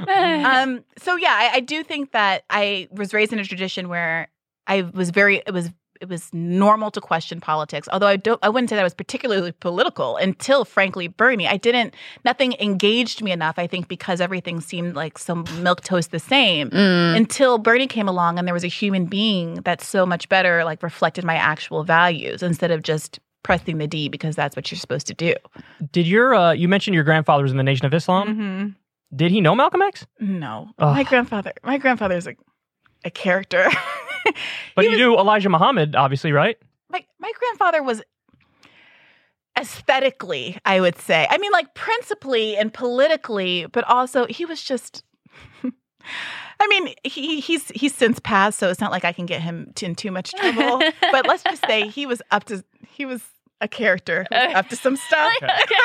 All He showed, we'll up to the, he showed up to the speeches, but he was never actually part of Nation of Islam, basically. No, he did stuff. And He my, was? my, Okay. my my mother was in like the um the kids, the youth, um like the little. Uh, maybe it was actually the Black Panther youth Mm, groups in and this- stuff in like that in Cleveland, Cleveland. Yeah, they like they did stuff. yeah. yeah. I mean, she should you should have her on and talk about it. She will be much more. Call her up. um, Let's get her on the line. right than I am. What was your daddy doing? Tell us more.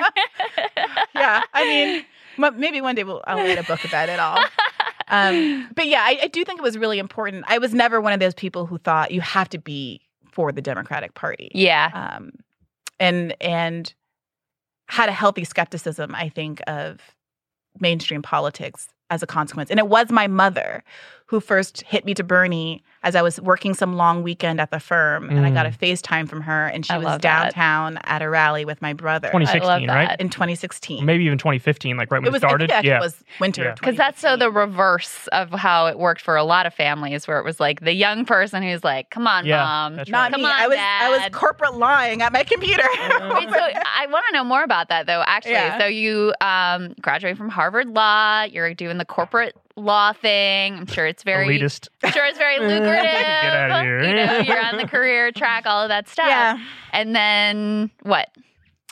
I mean, it's terrible, first of all. You know, I so I graduated from law school in 2011. The financial crisis happened like my first month of law school. So there was this expect fun fun fact. My then boyfriend worked for Lehman Brothers. Oh, my, like my college boyfriend. They're like the only one that actually went under. I know. And he So let that one go, but all the rest will bail out. Yeah. That's hilarious. he had come to visit me. Um for like I you know I went to law school and he had come to visit for the first time that fall and it was the day that Lehman went down. so we checked into his hotel. I, w- I showed up at his hotel. He's sitting And in front you're of the fired. TV like this. He's like, I have to go back to New York. Whoa. Um, Wow. Jesus. So that really changed the kind of cost benefit analysis for law school because Mm. my expectation was, you know, this sucks, but I can do it for a few years, pay off my debt, and then I have a law degree that I can use to get into other kind of fields. Oh, and the it's like policy or net. whatever. Like, yeah. I never anticipated practicing, frankly, any kind of law, but especially corporate law for the long term. When the financial crisis happened, even for people at elite institutions, you know, it was much worse for other people, obviously. We're graduating with no offers. You know, there were no offers, Right. which was unheard of, you know, at a, at a school like Harvard. But I had a, a classmate who was no offered, and it was terrifying. Whoa. So not only that, I mean, again, smallest violin in the world for me, but you used to be able to get these like 20, 30, 50,000 dollar bonuses that you could use to pay off your debt and get out of the system.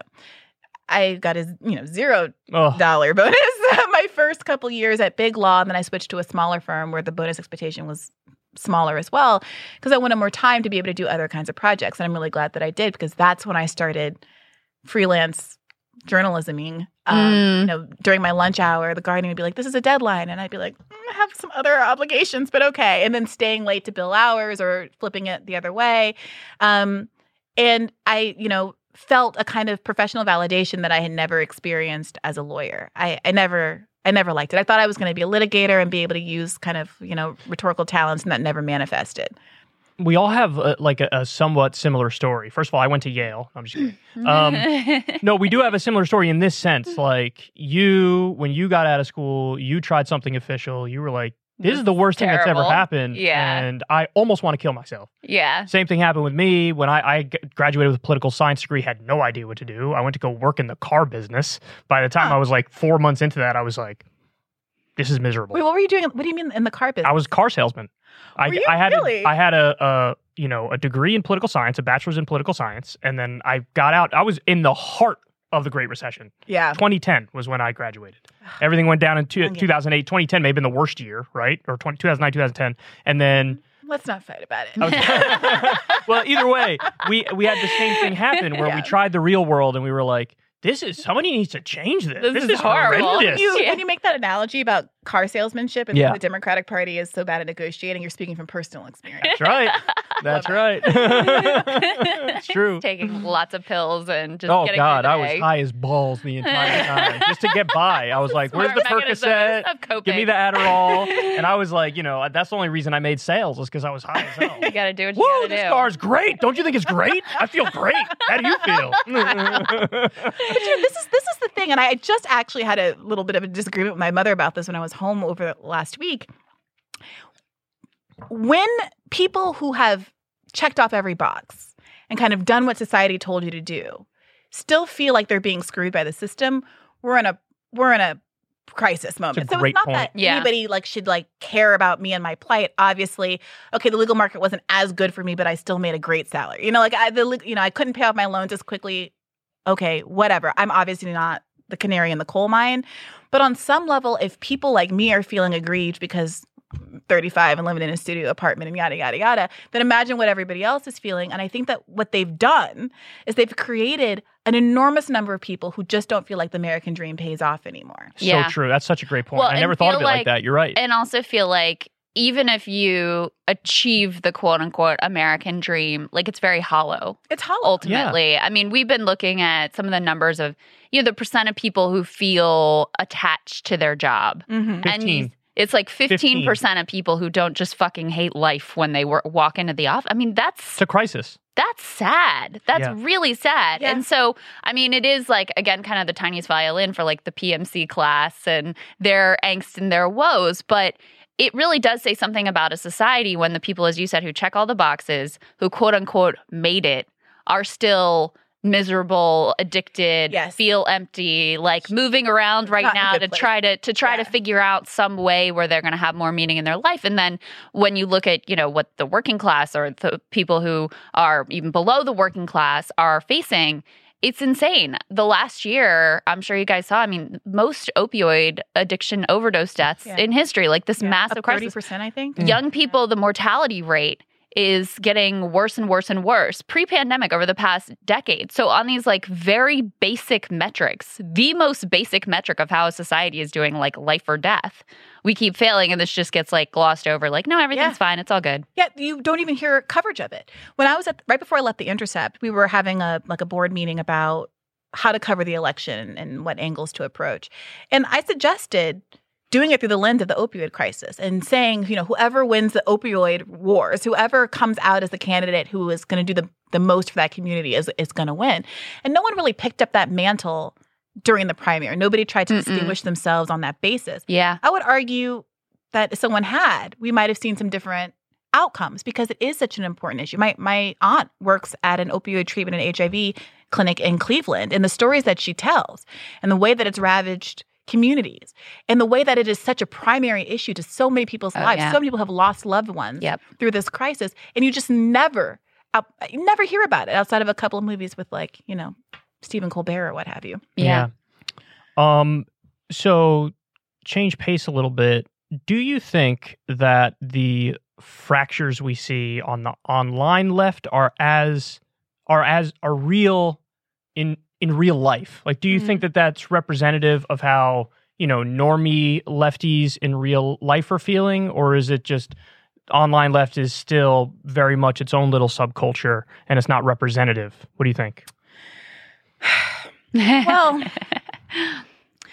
I think that the psychology that's driving some of the behavior is real, even if in real life it doesn't manifest in quite such dysfunctional ways necessarily.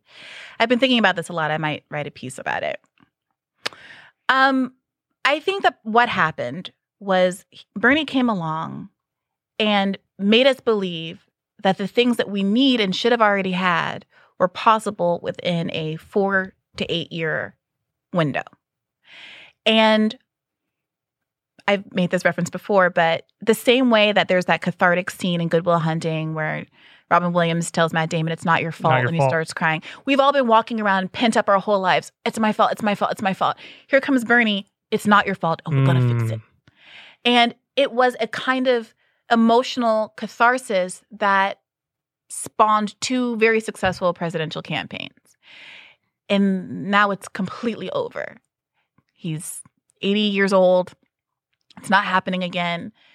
It's not clear who is ab- available to pick up that mantle. And people don't really know what to do with all of that feeling. And I think a lot of people feel dumb to have believed. I think that you get that Mm. out of some of the dirtbag left that they it Yeah, almost seems like they're embarrassed Kind of like to have ever yeah. tried. Mm-hmm. Um, and so they go like into full sarcasm. Doomer mode is called doomerism. doomer- Yeah, doom- to full doomer mode. yeah.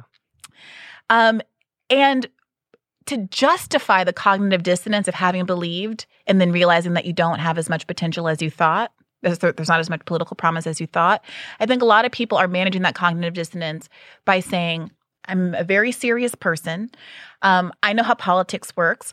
We can do this, but it's going to take 20, 25, 30, 40 years. And anybody who's trying to still keep that energy, that movement energy that Bernie had, is just foolish Mm. and dumb and naive and childish. And the people who are still trying to keep that energy alive, I think, are many of the people who cannot compromise on getting those things because they are deeply affected personally by these policies. There are people, you know, you know, who have lost kids to suicide over healthcare concerns. There are people who are dealing with, you know, grievous ailments and whose kids have died of cancer and all of these things that all the stories that we heard come out during my Bernie story and during the campaign. You can't put that genie back into the bottle. Those people didn't disappear.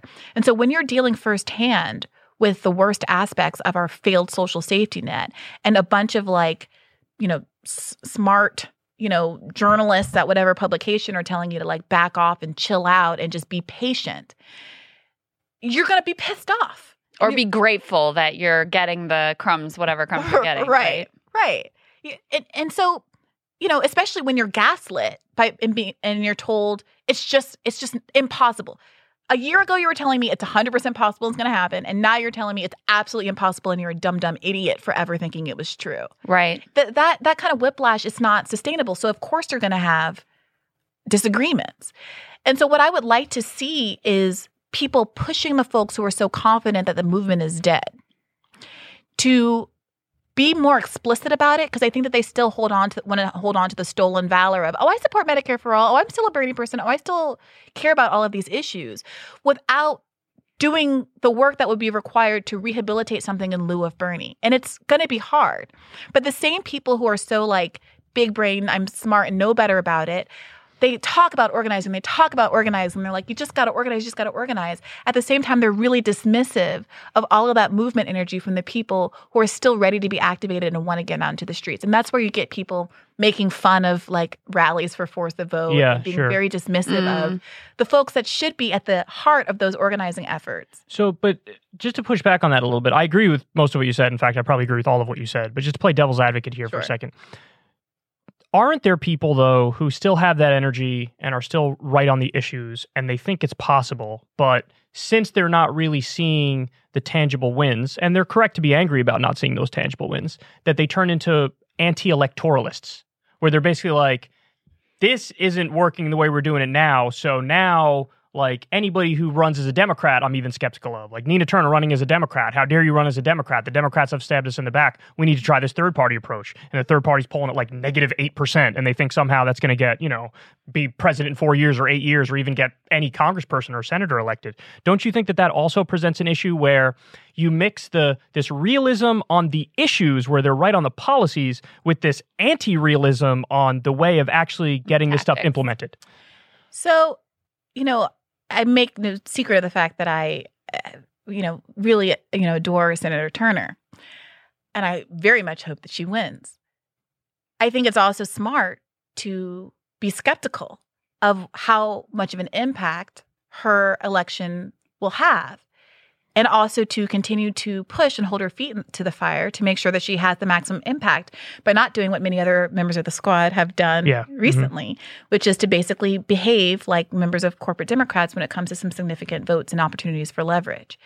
So I don't know that it's, and I would describe it as anti electoralist to have a healthy skepticism of of of these politicians.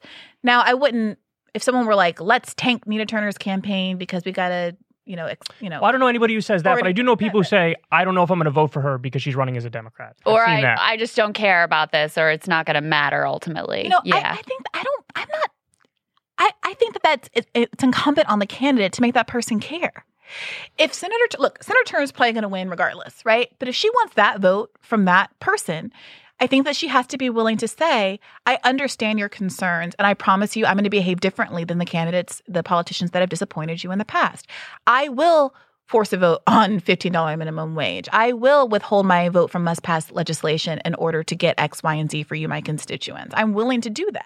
But are all criticisms from the left rational? Because I think Nina does answer like that, and there are still people who are skeptical of it. Um, I, you know, I think it's sometimes, and depending on the issue and depending on the interview. I think people have been burned enough that they just feel like, I mean, cynicism is like a protection against Yes. that feeling that But- some people on the left had of like, I can't believe I actually believed that this could happen. But if the Yeah. cynicism gets in the way of people actually doing shit, then it becomes a self fulfilling prophecy that Yes. they're going to continue No, making the system work. that's well, I, look, You see I what I'm don't, saying? I Yeah. don't think that the people of Cleveland are paying that much attention No, they no, no. That, of course that's true. Of course that's true. on Twitter. So I'm not, you know, if, if I thought it was threatening her in some material way, then maybe I would feel differently about it.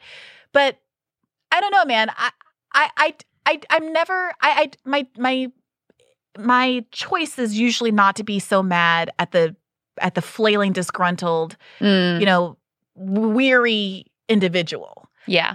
Most of those feelings are really well rooted in reality. You know, their disappointment is real. And I don't, you know, if you want someone to work for you, if you want someone to do the thing you want to do, if you want someone to pull a lever and vote, you got to appeal to them. And this is what I was saying to Chomsky. This is what I was saying about Joe Biden. My argument was never don't vote for Biden or, you know, vote for Donald Yeah, Trump or make stay home. right, make him It was do make some Joe shit. Biden earn the vote.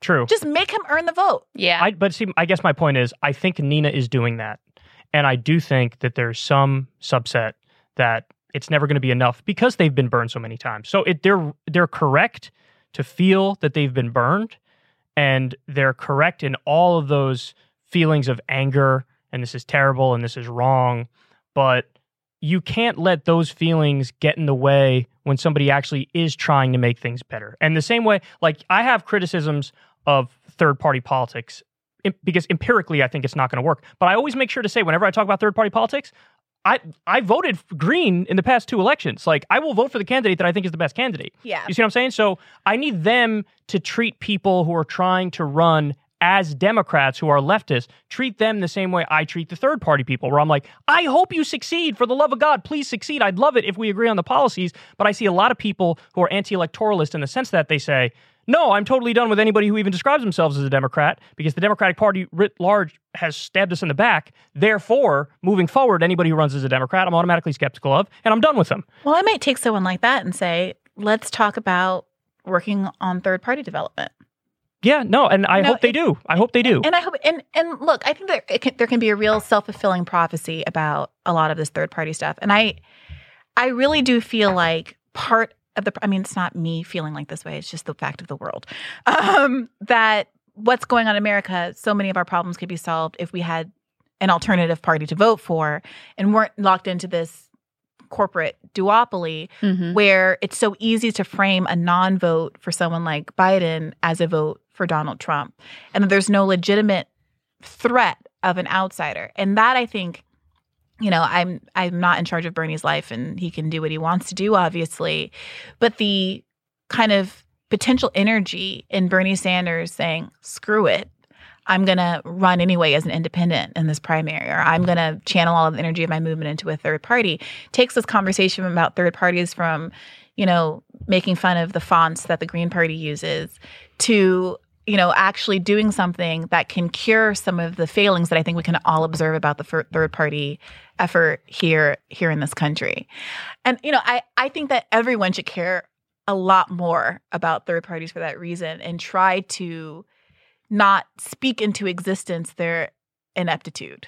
yeah, I mean, I, I agree with you. I would just say, if we're if they're going to be viable, you absolutely have to get rid of first past the post voting. You absolutely have to implement ranked choice voting. Mhm. And a lot of people are putting the cart before the horse, where they're not doing that, and they don't even have ballot access. And then they're like, still come in our direction. Until you address those things, until you get ballot access in all 50 states, and until you get rid of first uh, past the post voting and implement ranked choice voting, I don't.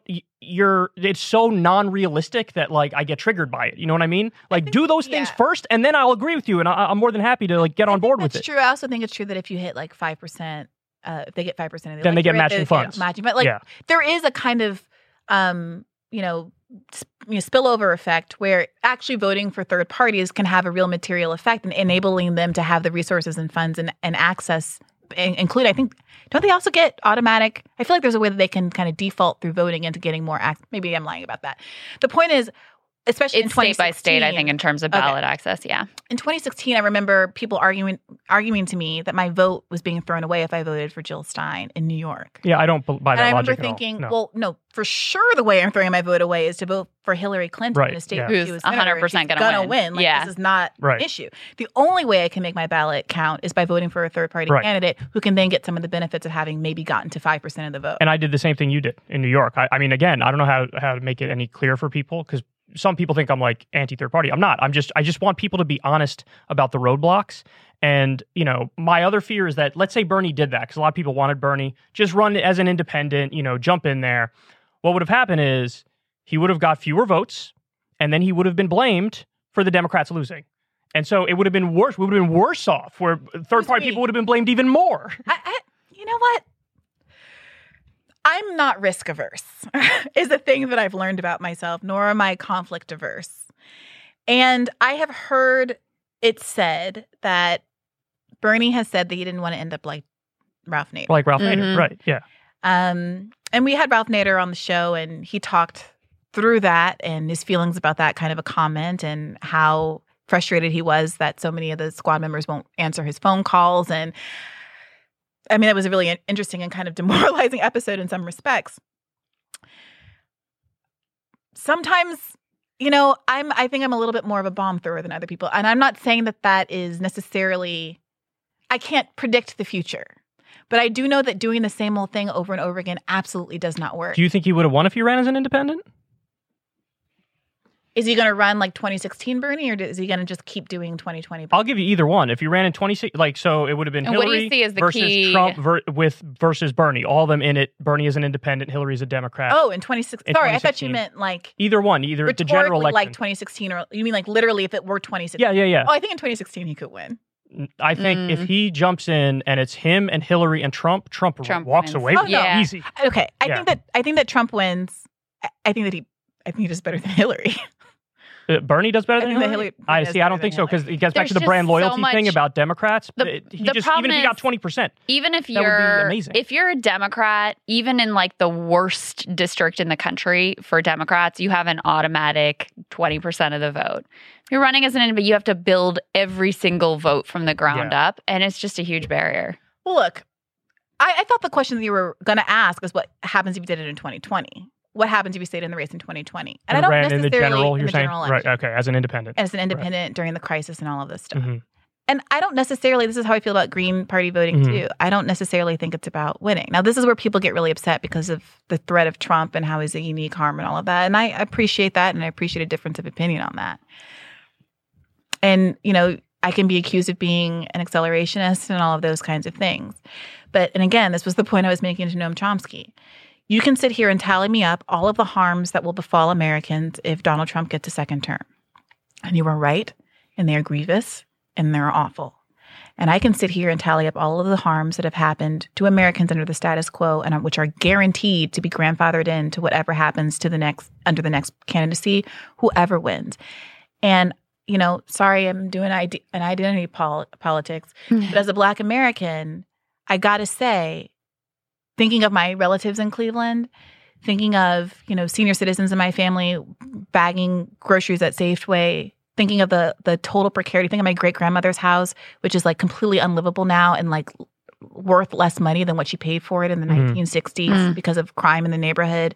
You know, thinking about how all of that gets grandfathered into just that's how America is, c- be concerned about the next thing, and thinking about how many generations of my family. There was just a new report, I think, a Brookings study that show that Black Americans uniquely have multiple generations of poverty, that almost nobody in America has three generations of poverty in a row except for Black Americans. And so it's very difficult for me to say something bad might happen. Therefore, let's continue the absolutely unconscionable conditions that you are in for time immemorial. And I have respect for people who are willing to throw a monkey wrench in the machinery because I think that's often evidence of a real, sincere acknowledgement of exactly how bad things are in the present. And it's not about knowing with any kind of guarantee that anything's going to be anything's going to be different in a positive way that Bernie would win anything like that Right. but it's about revealing some of the contradictions in our system that enable the status quo to persist in the way that it does The one thing I would say, though, is I do think that Trump was sort of uniquely bad for left politics because he was so effective as a boogeyman that people were really, truly willing to like throw every other principle out the window to just Yeah. do the Right. what whoever it is. We literally don't care who it is. If it's Bloomberg, if it's Amy Kirsten, Klobuchar, Amy Klo- yeah. we do not care. If he can beat Trump, that's all we care about. Every other principle happened? aside. So they, he And so- radicalized us in the wrong way. Right. The point. Yes, Yeah. I think that's that's Right. exactly right. And so it made it very hard to do any sort of left politics where you're like, no, actually these principles really matter and these issues really matter Yeah. because it became this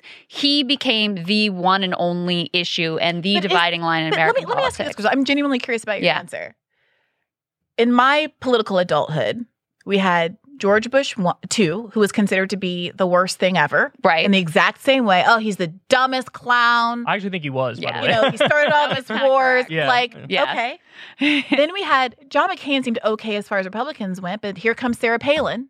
Oh my God, John McCain is a million years old. Sarah Palin's going to be president. She's also the dumbest, vapidest, craziest right wing person in the world.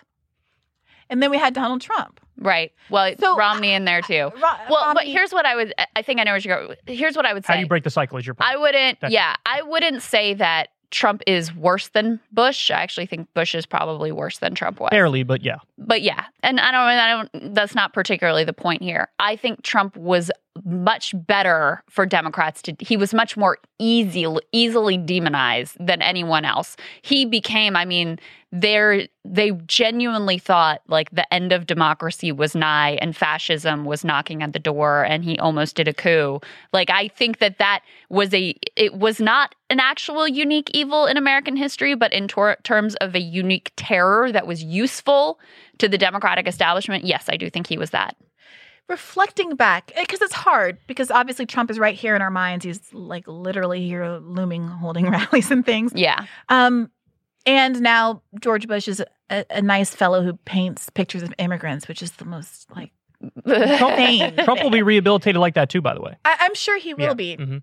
But in this moment, like I, I seem to recall people feeling very strongly about Bush. No, of course. I still feel very way. yeah. strongly about and and and talking in in in about fascism and like there was there it, it's all hyperbolic on a certain level but there i think has always been that hyperbole and it's always been weaponized that way and we're going to get another trump and another and another and another and if this one might be a little bit better or worse than this one and the, the chart might go like this there might be some spikes and some valleys some trumps and some mccain's Right. romneys Romneys, yeah. i love that romney is like the high point Although they actually did a very effective job of demonizing Romney, like Yeah, a Obama good way, like in the real yeah. way, Mhm. where they were like, "This guy, He's outsourcing jobs right now. destroyed your Yeah. Yeah. community, Mr. Yeah. Bain. Yeah, for sure. I just, I don't know. If, if I had more confidence that the arc of justice were swinging in the right direction or something, I might be more patient. But I, I don't know how many generations of people we're supposed to be sentencing to poverty while we wait for the Democrats to get it together and actually Well, run someone who's not a corporate. but To so, bolster to bolster your point, Mhm. Um, one of the things that I found sort of most profoundly depressing about the Joe Biden campaign election is having Kamala Harris there as vice president, Mhm. ready to step in, who can both represents all of the same status quo corporate politics and excesses of you know the, mass incarcerations all of that right and also has the ability to use her identity Mhm. as a shield for all of those policies which just again makes it feel like very difficult to sort of break through that in the near Yeah. term. I thought she was going to be the one. Like when I was still writing before the campaign, I thought I thought that she was going to be the hardest for Bernie because at the time, remember, she was, "Oh, I'm the first to co-sponsor Medicare Yep, for all. that's right. I'm a real leftist. Also, I'm black and I'm a woman and I'm South Asian and I'm all the fun things and it's great." And I remember writing an article thinking like Bernie Bernie's going to have to figure out how to wrestle identity politics 20 times harder than he had to with Clinton because Yeah. Kamala's like three more things than Hillary was, you know? Um, Three more things. But then the, the best thing about Kamala Harris, and I again I say this with like no malice, just as purely an observation, she's like really bad at her job. Oh no. Terrible to your politics. point, when she was like sort of mimicking Bernie a little bit, she was at the top. Her her numbers were All through she the roof. had to do was stick the land. That's keep it. that keep that That's lie going. That's it, and she would have done it. primary. Instead, she turned her campaign into like, "Boy, we should really ban Trump from Twitter, shouldn't we? ban that guy. Let's debate about it for forty minutes on stage." And then flip flopping like cra- the, Yeah. know, who who here wants to end pri- uh, private health insurance? Yeah. Raise your hand, and then immediately in the spin room, I didn't walk even say that. Oh, I didn't, I didn't hear the question. it. I didn't hear the I didn't hear the question. I didn't like hear the four question. times in a row. She's Yeah. the most insincere, prevaricating person, and I think that she's actually probably very nice. like in terms of who I want to like grab a drink with. I remember watching the the one piece of media that her campaign put out that I thought, oh, she's likable in this. The only time. She did a cooking video with Mindy Kaling where she, they were cooking Indian food together and talking about the spices that her mom used to use. Mm. And you can tell the woman loves to cook. She's very good at it. Oh, really? And this is like, and while she was doing that thing that she loves and she was good at, I was like, you are a capable human being who seems really likable. Mm. But maybe she should. And this is gonna get this is gonna be called a sexism, but like maybe she should do a show like a cooking show. Oh shit! Damn! Briahna Joy Gray You just went there. To get back in the kitchen. Wow. Canceled. But like I just I, I, was so happy for her because she seemed so happy in that capacity. She does not seem happy talking about uh, uh, I'm gonna go to the border. I went to the border. I, the border. I'm going to the border. Like all of these weird press conferences she has to do where she has to justify Biden's positions. Who knows what she actually believes? Her entire career has been about self promotion. yeah, it's about ambition. That's you know, it. and, and, and I know that's supposed to be a bad word, and women are supposed to be ambitious and yada yada yada. But I don't want my politicians to be concerned first and foremost about their Themselves. themselves. Right. yeah. Yeah. So And you know, we're supposed to be a, a like vessel of them fulfilling their ambitions, Right. Right. And, Rather and her than speech, her speech, her speech, she did exactly that. She made it all about herself. Remember Oh, that? The Democratic- one? the DNC. The Democratic Oh. Oh, it was the whole bad. thing was like, let me tell you about my mother and let me tell you about other family Oh, members her of mine. mother- You Who, by know, the way- trailblazer. And this yeah. was in It was the just heart actual of COVID. at the heart of COVID. I wrote an I wrote an article again before I left for the campaign about this question of could a prosecutor become president in the age of Black Lives Matter? And the question that a lot of people don't really necessarily wrestle with is why someone who had these genuinely progressive like parents, her father was like a Marxist professor or Yeah. whatever, Yeah. her mom in Berkeley, you know, choose to become a prosecutor. And I think that some lawyers don't fully internalize like what that is, like what that means. There are only two reasons to become a prosecutor, and none of them are humanitarian oriented. You know, one is if you want to get some trial experience because you don't get any working at a firm, and then you go back into a firm and you earn the big bucks. Mm-hmm. And two is you want to go into politics. This idea that she wants to like work from the inside of the system and correct I'm a progressive prosecutor. at best is deeply naive. And we know that she beat an actual progressive prosecutor to become DA That's of San. Francisco, That's right. uh, Tom Hallinan, and ran against him with a tough on crime message. And Lee Fang wrote an article where he went to a library in San Francisco and found some of her old campaign flyers, one of which has a man, a tan man with uh, tattoos on his chest, throwing up gang signs, um, and one has like a chalk outline of like a you know like a murder victim on the sidewalk saying enough is enough Whoa. and then challenging Hallinan, Hallinan because his um, conviction rates weren't high enough. Hmm. she's like the original Eric Adamson way. Yeah. Yeah. Title of the episode. Um, did you finish your thought? Or? no, Okay. that's that's that's it. Just that I, you know, she she says about her own parents in, a, in, a, in an anecdote she tells. My parents were confused as to why I would want to become a prosecutor, Mm, and I remember thinking, same. yeah. Mm, Yeah. yeah. But I think the problem is you were saying she's really bad at politics, which Yeah. she is, and she's very protected. And then I think somebody in the Biden administration hates her because they've given her the most difficult assignments too. Like, you go deal with the border thing. Go go handle that for us. We'll be over here doing like, you know, checks for kids. Um, But in terms of a Democratic primary, like Yeah, partisanship is forget about it. They're the not going to she's be. got name recognition. She now. will lose in the general.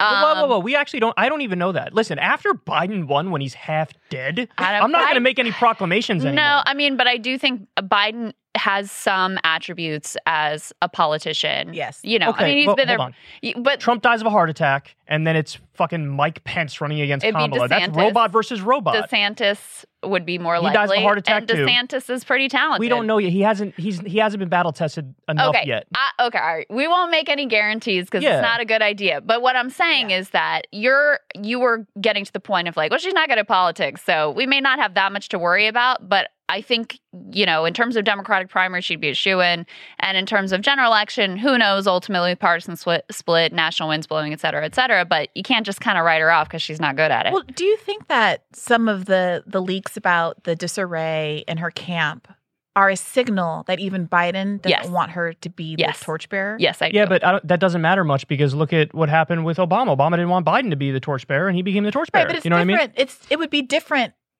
Well, it would be different if Biden can't complete a, s- a second term. Biden definitely can't complete See, a second we, term. We disagree on What are we this. talking I think about? we disagree. I think if he has an ounce of life left in him, they will prop him up to run for a second term. Because no, he because, could run for a second because term. I think of this He ain't gonna make it. recognition that Kamala is Week. a weak candidate. Yeah, I think if they felt great about Kamala and like she's a shoe and people love her, then it might be a different calculus. But as things stand, if they are able to prop him up, weekend at Bernie style, he will be uh, the candidate But- next time but around. she said survive his second term. So you think I- he's going to last till 2028? I don't, that I don't know. I'm not making any actuarial bets here. if you look at the actuarial table, like, are you fucking kidding me? That's what it'll say if you look it up. It'll be like, what the? Are you are you fucking kidding me? Get the fuck well, out let of here. ask you, who do you think that they would want? Who who was the Oh, they'll standard take they'll take they'll take Pete Buttigieg. They love Pete. Yeah, they'll They take love any of these ghouls who all have zero soul and don't care about anything. I was talking to someone who was very confident that they love Amy Klobuchar and that she's the anointed one. I think they really wanted to make her Talk about VP negative until until George, George Floyd. Floyd, that's happened. right. I Yeah. think she George was going to be VP until But that that. to me that's crazy making because okay, yes, she was directly implicated with the cop that killed George Floyd.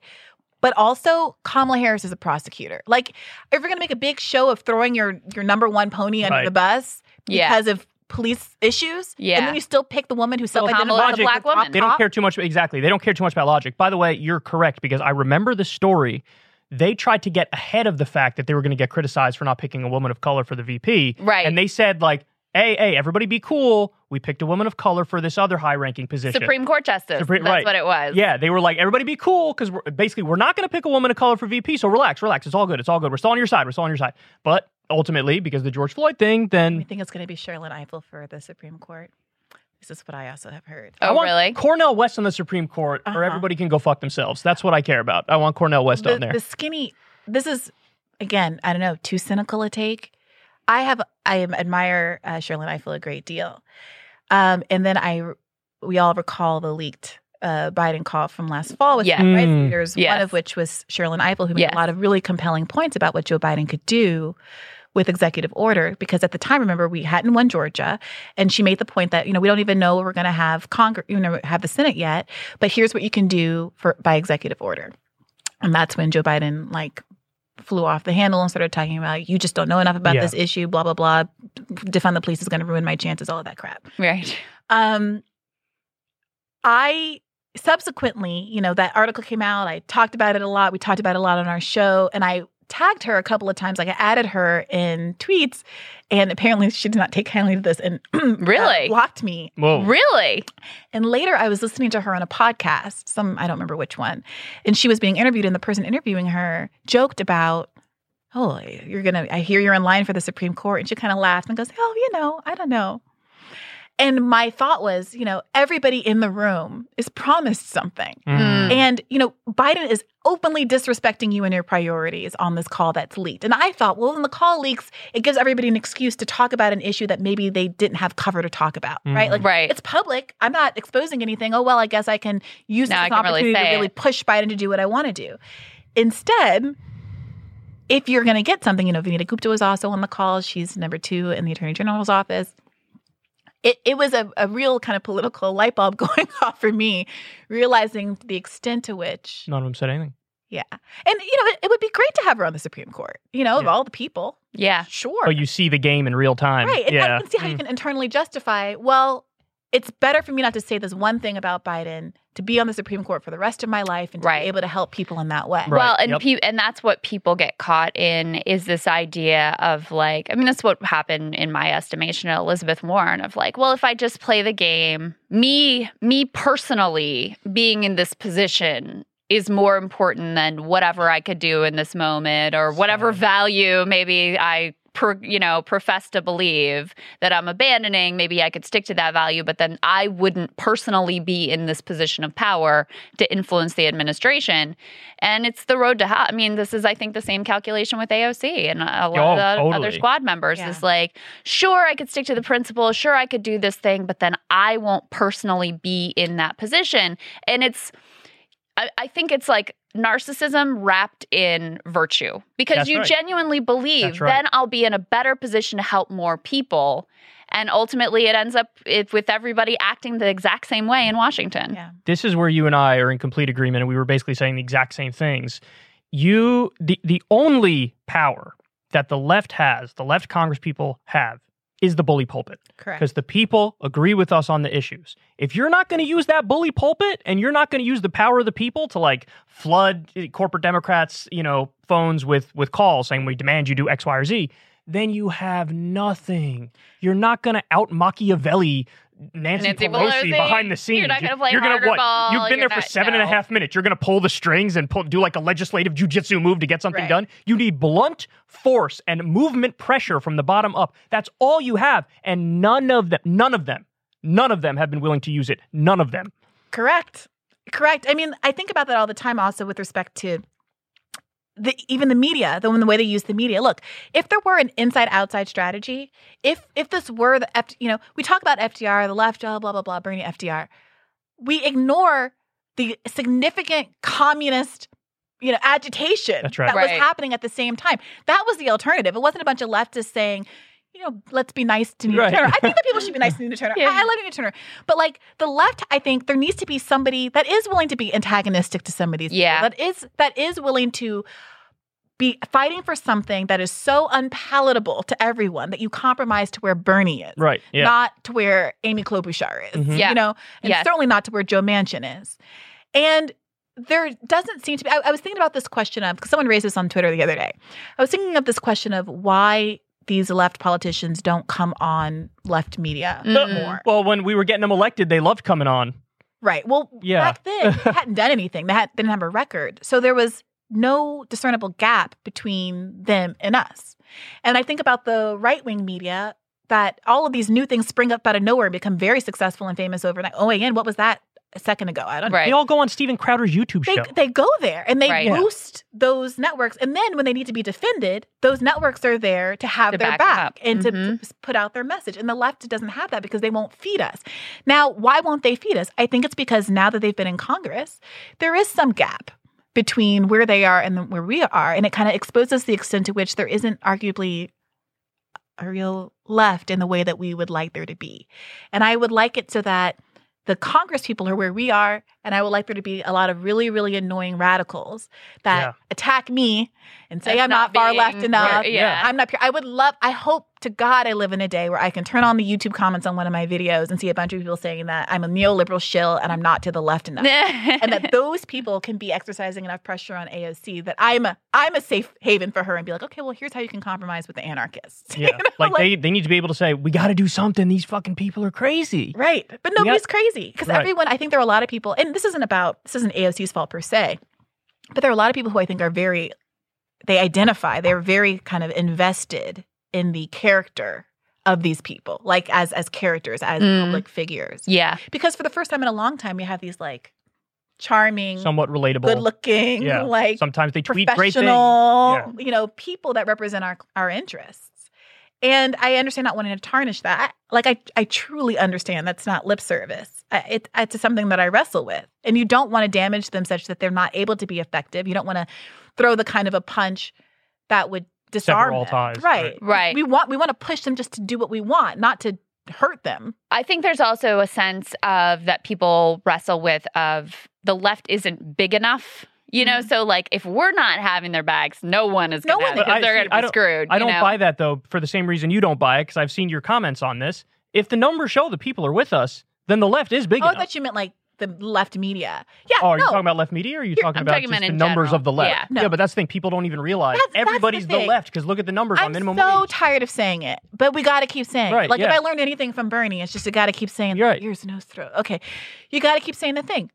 Everyone agrees with us. Right. Yeah. That's right. I'm so Yeah. tired of pretending like I'm like a marginalized. Oh, we need more Right. people. Everybody agrees with us. Yeah. Everybody agrees with us on a minimum wage. Everybody agrees with us on healthcare. Everybody agrees with us on um, legalizing drug marijuana. Like Ending everyone, wars, everything. Everyone agrees with us, and I'm so tired of this cowed, fragile posture that Yeah. everybody takes. You, you, people were arguing with me. Sorry, I don't mean to make it everything about this, Mm. but people were arguing with me that a public fight over something like Medicare for all in the middle of a pandemic would inure to the benefit of the corporatists who are taking all the money from the pharmaceutical industry and killing people. Right. Or the same thing on $15 minimum wage. I mean, that's like what better fight could you have than Make drawing a line in the corporate Dems like Manchin in the poorest state in the union, second poorest, it's down there, Yeah. justify to the people, the human beings who are suffering in West Virginia, why he not only voted down a COVID relief bill, but he did it because he didn't want to give them a $15 minimum wage. And then Bernie, take your behind down to West Virginia like you said you were going to do, and all of those districts that you won in every single one of in 2016, and you hold your town halls and you convince somebody, I don't know if Chris Hayes would do it again, but he did it back in 2016 to come Yeah. and host and bring some mainstream attention to it. And do, do you remember when he flipped those coal miners? Yeah, uh, Yeah, that was I covered incredible. it. It got a lot of Mhm. views Like, for me. It was huge. It was Wait, where is the confidence yeah. that enabled you to go there and do that when now the deck is stacked so much more in your favor? Yeah. Right. It's political negligence. But at a I- Well, that's certain the and I think the lack of leadership is the huge problem here. Yeah. And I actually think that that's part of it. What you just said is like, because there's actually more of a shot of success, it makes it more fraught. When it's just you're out there and there's no chance and whatever, Chris Yeah. Hayes is happy to go and do your that's cute, that's Yeah. fine. But it's when you actually are closer to being able to affect policy and you Well, have the levers of power within your nope. hands that it becomes more dicey. See, uh, m- my biggest issue is that really nobody has the vision and nobody's willing to do what it takes because I'll admit up front, I'll tell everybody up front, if you do the proper strategy, holy hell will rain down on you. You'll have every Democratic leader in the country will basically say you're with the Republicans. The media will try to slit your throat a thousand Yeah. different ways. But you need to be willing to, and I wish this is what they did. I wish there was a group of six or 12 of the actual left Congress people who called a press conference and they said, here's what's going to happen. There's not a single piece of legislation that will get through for the rest of Joe Biden's term unless he breaks out that executive order pen and legalizes marijuana and and uh, you know excuses student loan debt and does a list. And then you could say, here are the numbers on how these things poll. Every single one of these things is sixty percent or more. And you're going to tell me I'm the one who's obstructing? They're obstructing the will of the American people. Right. But see, the thing is, you need to be willing to be hated by by mm-hmm. all Correct. the elites. You'll be loved by the people, but you won't know that because it's going to feel really fucking You'll lonely. be completely and, demonized. and if you do that, and you you're the one who plays the Manchin card, you know what happens? After a week or two, Joe Biden gives you a little phone call and says, "Let's talk." And then you go into his, his office and you make a deal and you actually win on some of these big things, but none of them have the vision and none of them have the leadership, none of them have the spine, and it's pathetic. It's the saddest thing I've ever seen. And I know because I fucking sent them there to do that strategy and they're not doing it. Yeah, that aspect of your involvement, I think, gets so hilariously glossed over in all of this, and the attempt to smear anybody who wants the progressives to do more is kind of like Right. ignorant dum dums who Right, don't yeah. understand. those. Right. I'm one Or of the reasons highlight they're literally the Or- guy. yeah. Or they'll never be satisfied with anything or Right. yeah. Right. I, I look. I think you're completely right, and that's why the story about whether or not it's true, I don't know. Hopefully, he will come on our shows one day and answer the question. But about Bernie saying that he didn't want to end up like Nader is so frustrating because personally, if they put on my tombstone, Briahna Gray was much like Ralph Nader, I would like be smiling down happily, or maybe smiling up. I don't know. but I'll be smiling either either way. That's the kind of legacy. I mean, after time, they'll turn you into Martin Luther King. Right. You can't Right. expect to be Martin Luther King while you're alive. If that that's your goal to be beloved while you're alive, you're never going to do anything That's a relevant. great and it was true of King, Yeah, and that's it's right. true Such of a all of our point. heroes. Yeah. That's such you a only good get point. It never occurred to me. Disneyfied after the fact. Yeah. Like, we're way over time, but you want one more? no, last I was gonna I was gonna say um, we should let you go. Yeah. But it we could have talked to you all day. Yep. It's so great having you in studio. And you so guys great have to having come you on Bad inside. Faith. Love to have We would you. love that. Love to. That I don't know if we could top the Nathan Robinson, Glenn Greenwald thing, or Yeah, we Well, have- I- I- yeah, that's right. We are going to talk to you about that too, but we'll That save that. critical for next race time. theory one was good too, with Thank Irami you. and uh, what's his Um, name again? uh, Freddie DeBoer. Freddie DeBoer. Yeah, that was oh, very both of them are really interesting thinkers. So everybody check out Briahna too. uh, and and Bad Faith. Really good and stuff. people should know we just released our, or I'm about to as soon as I leave here, uh, our um, uh, full Nathan Robinson, Glenn Greenwald debate Oh, nice. video Oh, that people have been Sweet, clamoring sweet. for for patrons. So you can find that. and y- the latest episode, I think, is on uh, Jim Clyburn, Clyburn, and Haiti. Theory, and Haiti, all of those things with um, a bunch of guys, a couple of which are from um, uh, the Black Agenda Report and who are really great thinkers. And two of the three are, are Haitian. And, and we go into a really Oh, deep awesome. dive Mm. into uh, I'm obs- politics and obsessed history with and that stuff. story and the country and Yeah. everything that's going on Me- there. So, me too. yeah. too. Um, Yeah. Well, we are both genuine fans. Listen to your work. You're doing a phenomenal job. Everybody, go and subscribe to Briahna if you haven't already done it. Probably many of you have, but Briahna, so great to see you. Thank you. Same here. Really appreciate it. All right, so that was Briahna Joy Gray. Um, that was phenomenal. She's such a delight to talk to. Yeah, Love she her. is. You know, I think that um, oftentimes the people who really should be in charge of steering the ship and making strategy are people who have that fresh perspective because they're outsiders. And she was an outsider and she had a fresh perspective. And I think that the Bernie team it would have done themselves a lot of favors if they had her in the room when they were making a lot of these decisions. I mean, I know that her job was, as press spokesperson was like, you pay, play defense for them. Like, whatever Right. they want you to say, you go out there and say. Right. But, you know, I think that she's correct about they needed to be more aggressive. They needed to lean into some of the things that Bernie was afraid to lean into, like the corruption. They needed to make the electability argument.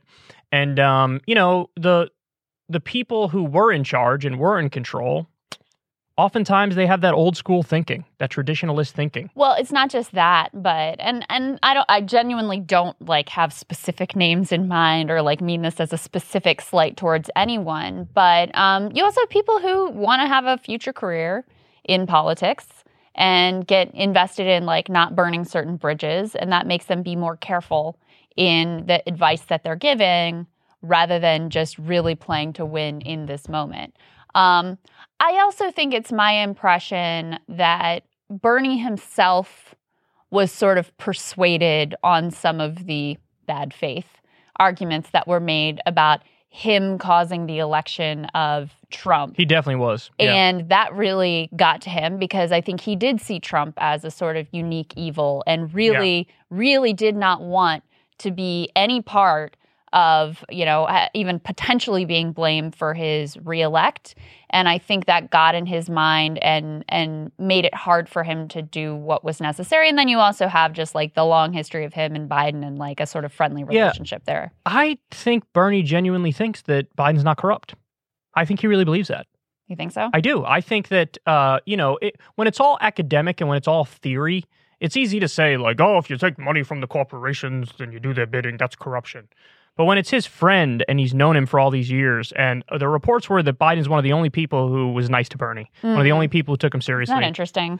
Well, I mean, and Yeah. you've made this point before. That has a lot to do with cultural stuff. That has a lot to do with the fact that Biden himself originally viewed himself as an outsider and somebody who was sort of in over his head when he was elected and just a regular guy. Well, he's been looked. He has that like chip on his shoulder that he's been looked down on. That's right. And he was, by the way. Obama and, And Hillary looked down on Obama Joe Biden. sneered at him That's right. because he didn't have the fancy like Ivy League education and wasn't this high-minded intellectual. Was more of this sort of like glad-handing politician. That's right. So so they did have that weird bond that was like I'm sort of an outsider, you're sort of an outsider. And so I think that he really believes when Joe took the donations, when Joe did the legislation that he did, it's because he genuinely believes that these were the right things to do he thinks. I think he believes him to be well-intentioned. and more honest than others. hmm And he really liked him in a way that he did not like Hillary at all. Yeah. At all. They Yeah. hated each other, Right. you know? And so you see it very clearly now too in the Biden administration. I mean, Bernie has done essentially nothing but sing his praises. You know, and really with this latest reconciliation bill, he says this is going to be one of the most significant things since the New Deal era. Well, and- so let me ask you. yeah. Because this was one of the questions that I was going to ask Briahna, but the conversation went all over the place and I didn't get to nail down on it. Yeah. So let's say, for argument's sake, let's say the final reconciliation package that passes, Mm. it's either 1.5 trillion or 2 trillion dollars. And in the package, we get childcare or elder care, we get universal pre-K, we get expanded Medicare with the, you know, the three things, the vision, the dental, Yeah. whatever. Um, and we get some tax increases on the wealthy. If that's the package, do you say it's a win? Or do you say, uh, could have been better, so no? I mean, I don't know how to phrase that because is it an improvement? Of course. And um, I think for me, the investments in children are particularly salient because, you know, that's just like the the bedrock of being a decent society, and those investments go further than almost anything else that you could ultimately do. But given the scale of where we are and what's possible and what needs to be done, I mean, it's so much less than even what Joe Biden was running on in the campaign. You know, public option, gone. $15 minimum wage, gone. Like all of these things that were already like the compromise position are now just treated as complete fantasies. So it's hard to overlook that if you're talking about a one and a half or a two trillion dollar bill. Yeah, but um, at the same time, I think that's more than I thought they'd get. You know what I mean? Yeah. Like I thought the whole thing might be blown up because there's no way they're going to get the. I, I don't. I hate the bipartisan uh, bill. The infrastructure terrible bill sucks. Yeah. because there's a lot of privatization in it and all sorts of stuff. Asset recycling, which It's is literally selling terrible, off terrible, the terrible. public goods that we have to Yeah. fund other things. So I Yeah. thought, yeah, to get that and the the reconciliation bill through, it just strikes me as mission impossible. But if they c- actually can get the things I just listed, either childcare or elder care, universal pre-K, expanded Medicare, throw in there. You said still in the bill is the free community college. two years free community college. But the thing is, you're positing a one and a half trillion dollar bill. I said Like, one and a half or two. There's no way all those things would make it into a one and a half trillion dollar bill. So which? So what? How many things would we be left The with? The details would really matter. I don't know. Of course know. it would, but- Yeah. Um, but certainly, like you know, some of those things are the more like the child tax credit is one of the more expensive pieces. The I see universal pre-K. That see that I'm ev- I'm harder on I think than you are the child tax credit simply based on the fact that they did it for one year now they're going to do it for four years. Whoop de freaking do. I want to See. I disagree. I actually think that's a bigger deal. No, uh, because, well, if you do- I do, you- I do believe in the political logic of once you give people something and it becomes like a political program that they expect and become accustomed to. I do think it becomes hard to take it away. oh, let me introduce you to the Republican Party, who are still against the Violence Against Women Act. Yeah, but it's still in place, as is Medicare and Social Security. Is my point. If you're going to do it permanently and you have the votes now, do it permanently now. Agreed. Yeah, don't give me this Agreed. bullshit of like, we'll do it for a year, we'll do it for five years. No, I- like fuck look, off. do obviously- it permanently if you have the votes now. What are we talking about? Obviously, I agree, but I do actually think that uh, child tax credit is is a significant. But if we got child care, elder care, wouldn't that be permanent? Or are they only doing that for like a year? It depends. Because that's what the, that, and that is part of it. Is some of these programs they're thinking of because they're so wrapped up in we got to pay for it. They're making them shorter term so that they can get them in without Fucking upsetting Joe Manchin. Toothless ass Democratic Party. Yeah. Like he's so like FDR is rolling over in his grave watching this shit. FDR was like, "I'm gonna pack the fucking court if y'all don't do what I want you to do, so you better fucking do it." Joe Biden's like, I don't know, maybe I'll show you my stapler, but can I please have? Well, Joe? Biden has intentionally hemmed hemmed in his power. Like he has made he has constrained himself by taking things off the table like the filibuster and taking things off the table like, "Oh, I'm going to do whatever the Senate parliamentarian says I have to do." So he has intentionally hemmed in his own power because it's useful to him. He finds it useful to have a good excuse for why he can't do certain things that he doesn't really want to see, want to do. But it, but if they get like universal pre-K or the free community college and it's in perpetuity, hmm then I think he really, really solidified the argument of like I'm by far the lesser evil. You know what I mean? Yeah. Well, here's the other thing that that I'm watching with this too is you know, if there are some significant things here, the child tax credit, universal pre-K, you know, two-year community college, like things that people really feel and experience and it changes their lives in a way that's noticeable. You have that on one side, and then on the other side, I mean, you just have a bunch of silliness on the Republican side. You've got they're trying to make you know critical race theory like the center of all their Right, yeah. like it's all just total culture war, rhetorical signaling True. nonsense. And so you have these two very different types of politics, one that's, you know, truly sort of materialist Mhm. and much more universal Mhm. and one that's just about some stupid culture flame war stuff. Uh, it'll be a pretty interesting test to see Well- which what what happens. But here's the thing: the brilliance of Biden, the accidental brilliance of Biden, is that he just swats aside the culture shit. He They hit him with some culture shit. And He's just like, and then he just moves on to his economic shit, which is good. The economic shit is weak a thousand ways, as we already discussed. But Yeah. yeah, weak economic shit is going to beat like Mr. Potato Head seven days a week, any day of the week. Seven days a week, any day of the week. what was that? I know what you mean. Do you? Thank what you. you I barely know what I mean. Maybe. Um, maybe. But that okay, but that's if the other Democrats don't take the bait on the culture war shit. If the Democrats take the bait on the culture Well, war shit and they're like, I love the gender neutral Mr. Potato Head being Potato Head now, then people be like, uh but and I sort of, but I sort of feel like um, while Biden is pretty good on resisting getting dragged into those battles, Mhm. um, I feel like most of the rest of the Democrats are not that good at Oh, accepting totally. themselves. And totally, so it's right. Yeah. Fox News, CPAC, Trump, all these people, like they don't even really, they've just decided to ignore Biden Right, yeah. and make it the threat of the Democratic, the Socialist Right. Democratic Party writ large, which also is an interest, interesting test of like whether or not that works. But um, the immediate fight will be in the midterm battles, and midterms, of course, are all about who is more, who's more amped up. And I do, you know, you see these like parents showing up at school board meetings all freaked out about critical race theory. And uh, I do wonder if that will actually be effective at ginning up enough of their base to have a pretty solid midterm, even with the Biden administration doing some, uh, you know, decent things on a material, on True. just like a materialist front. But I don't also want to underplay how fractured the Republican Party is on its own, because it is. You know, it still is Trump's party.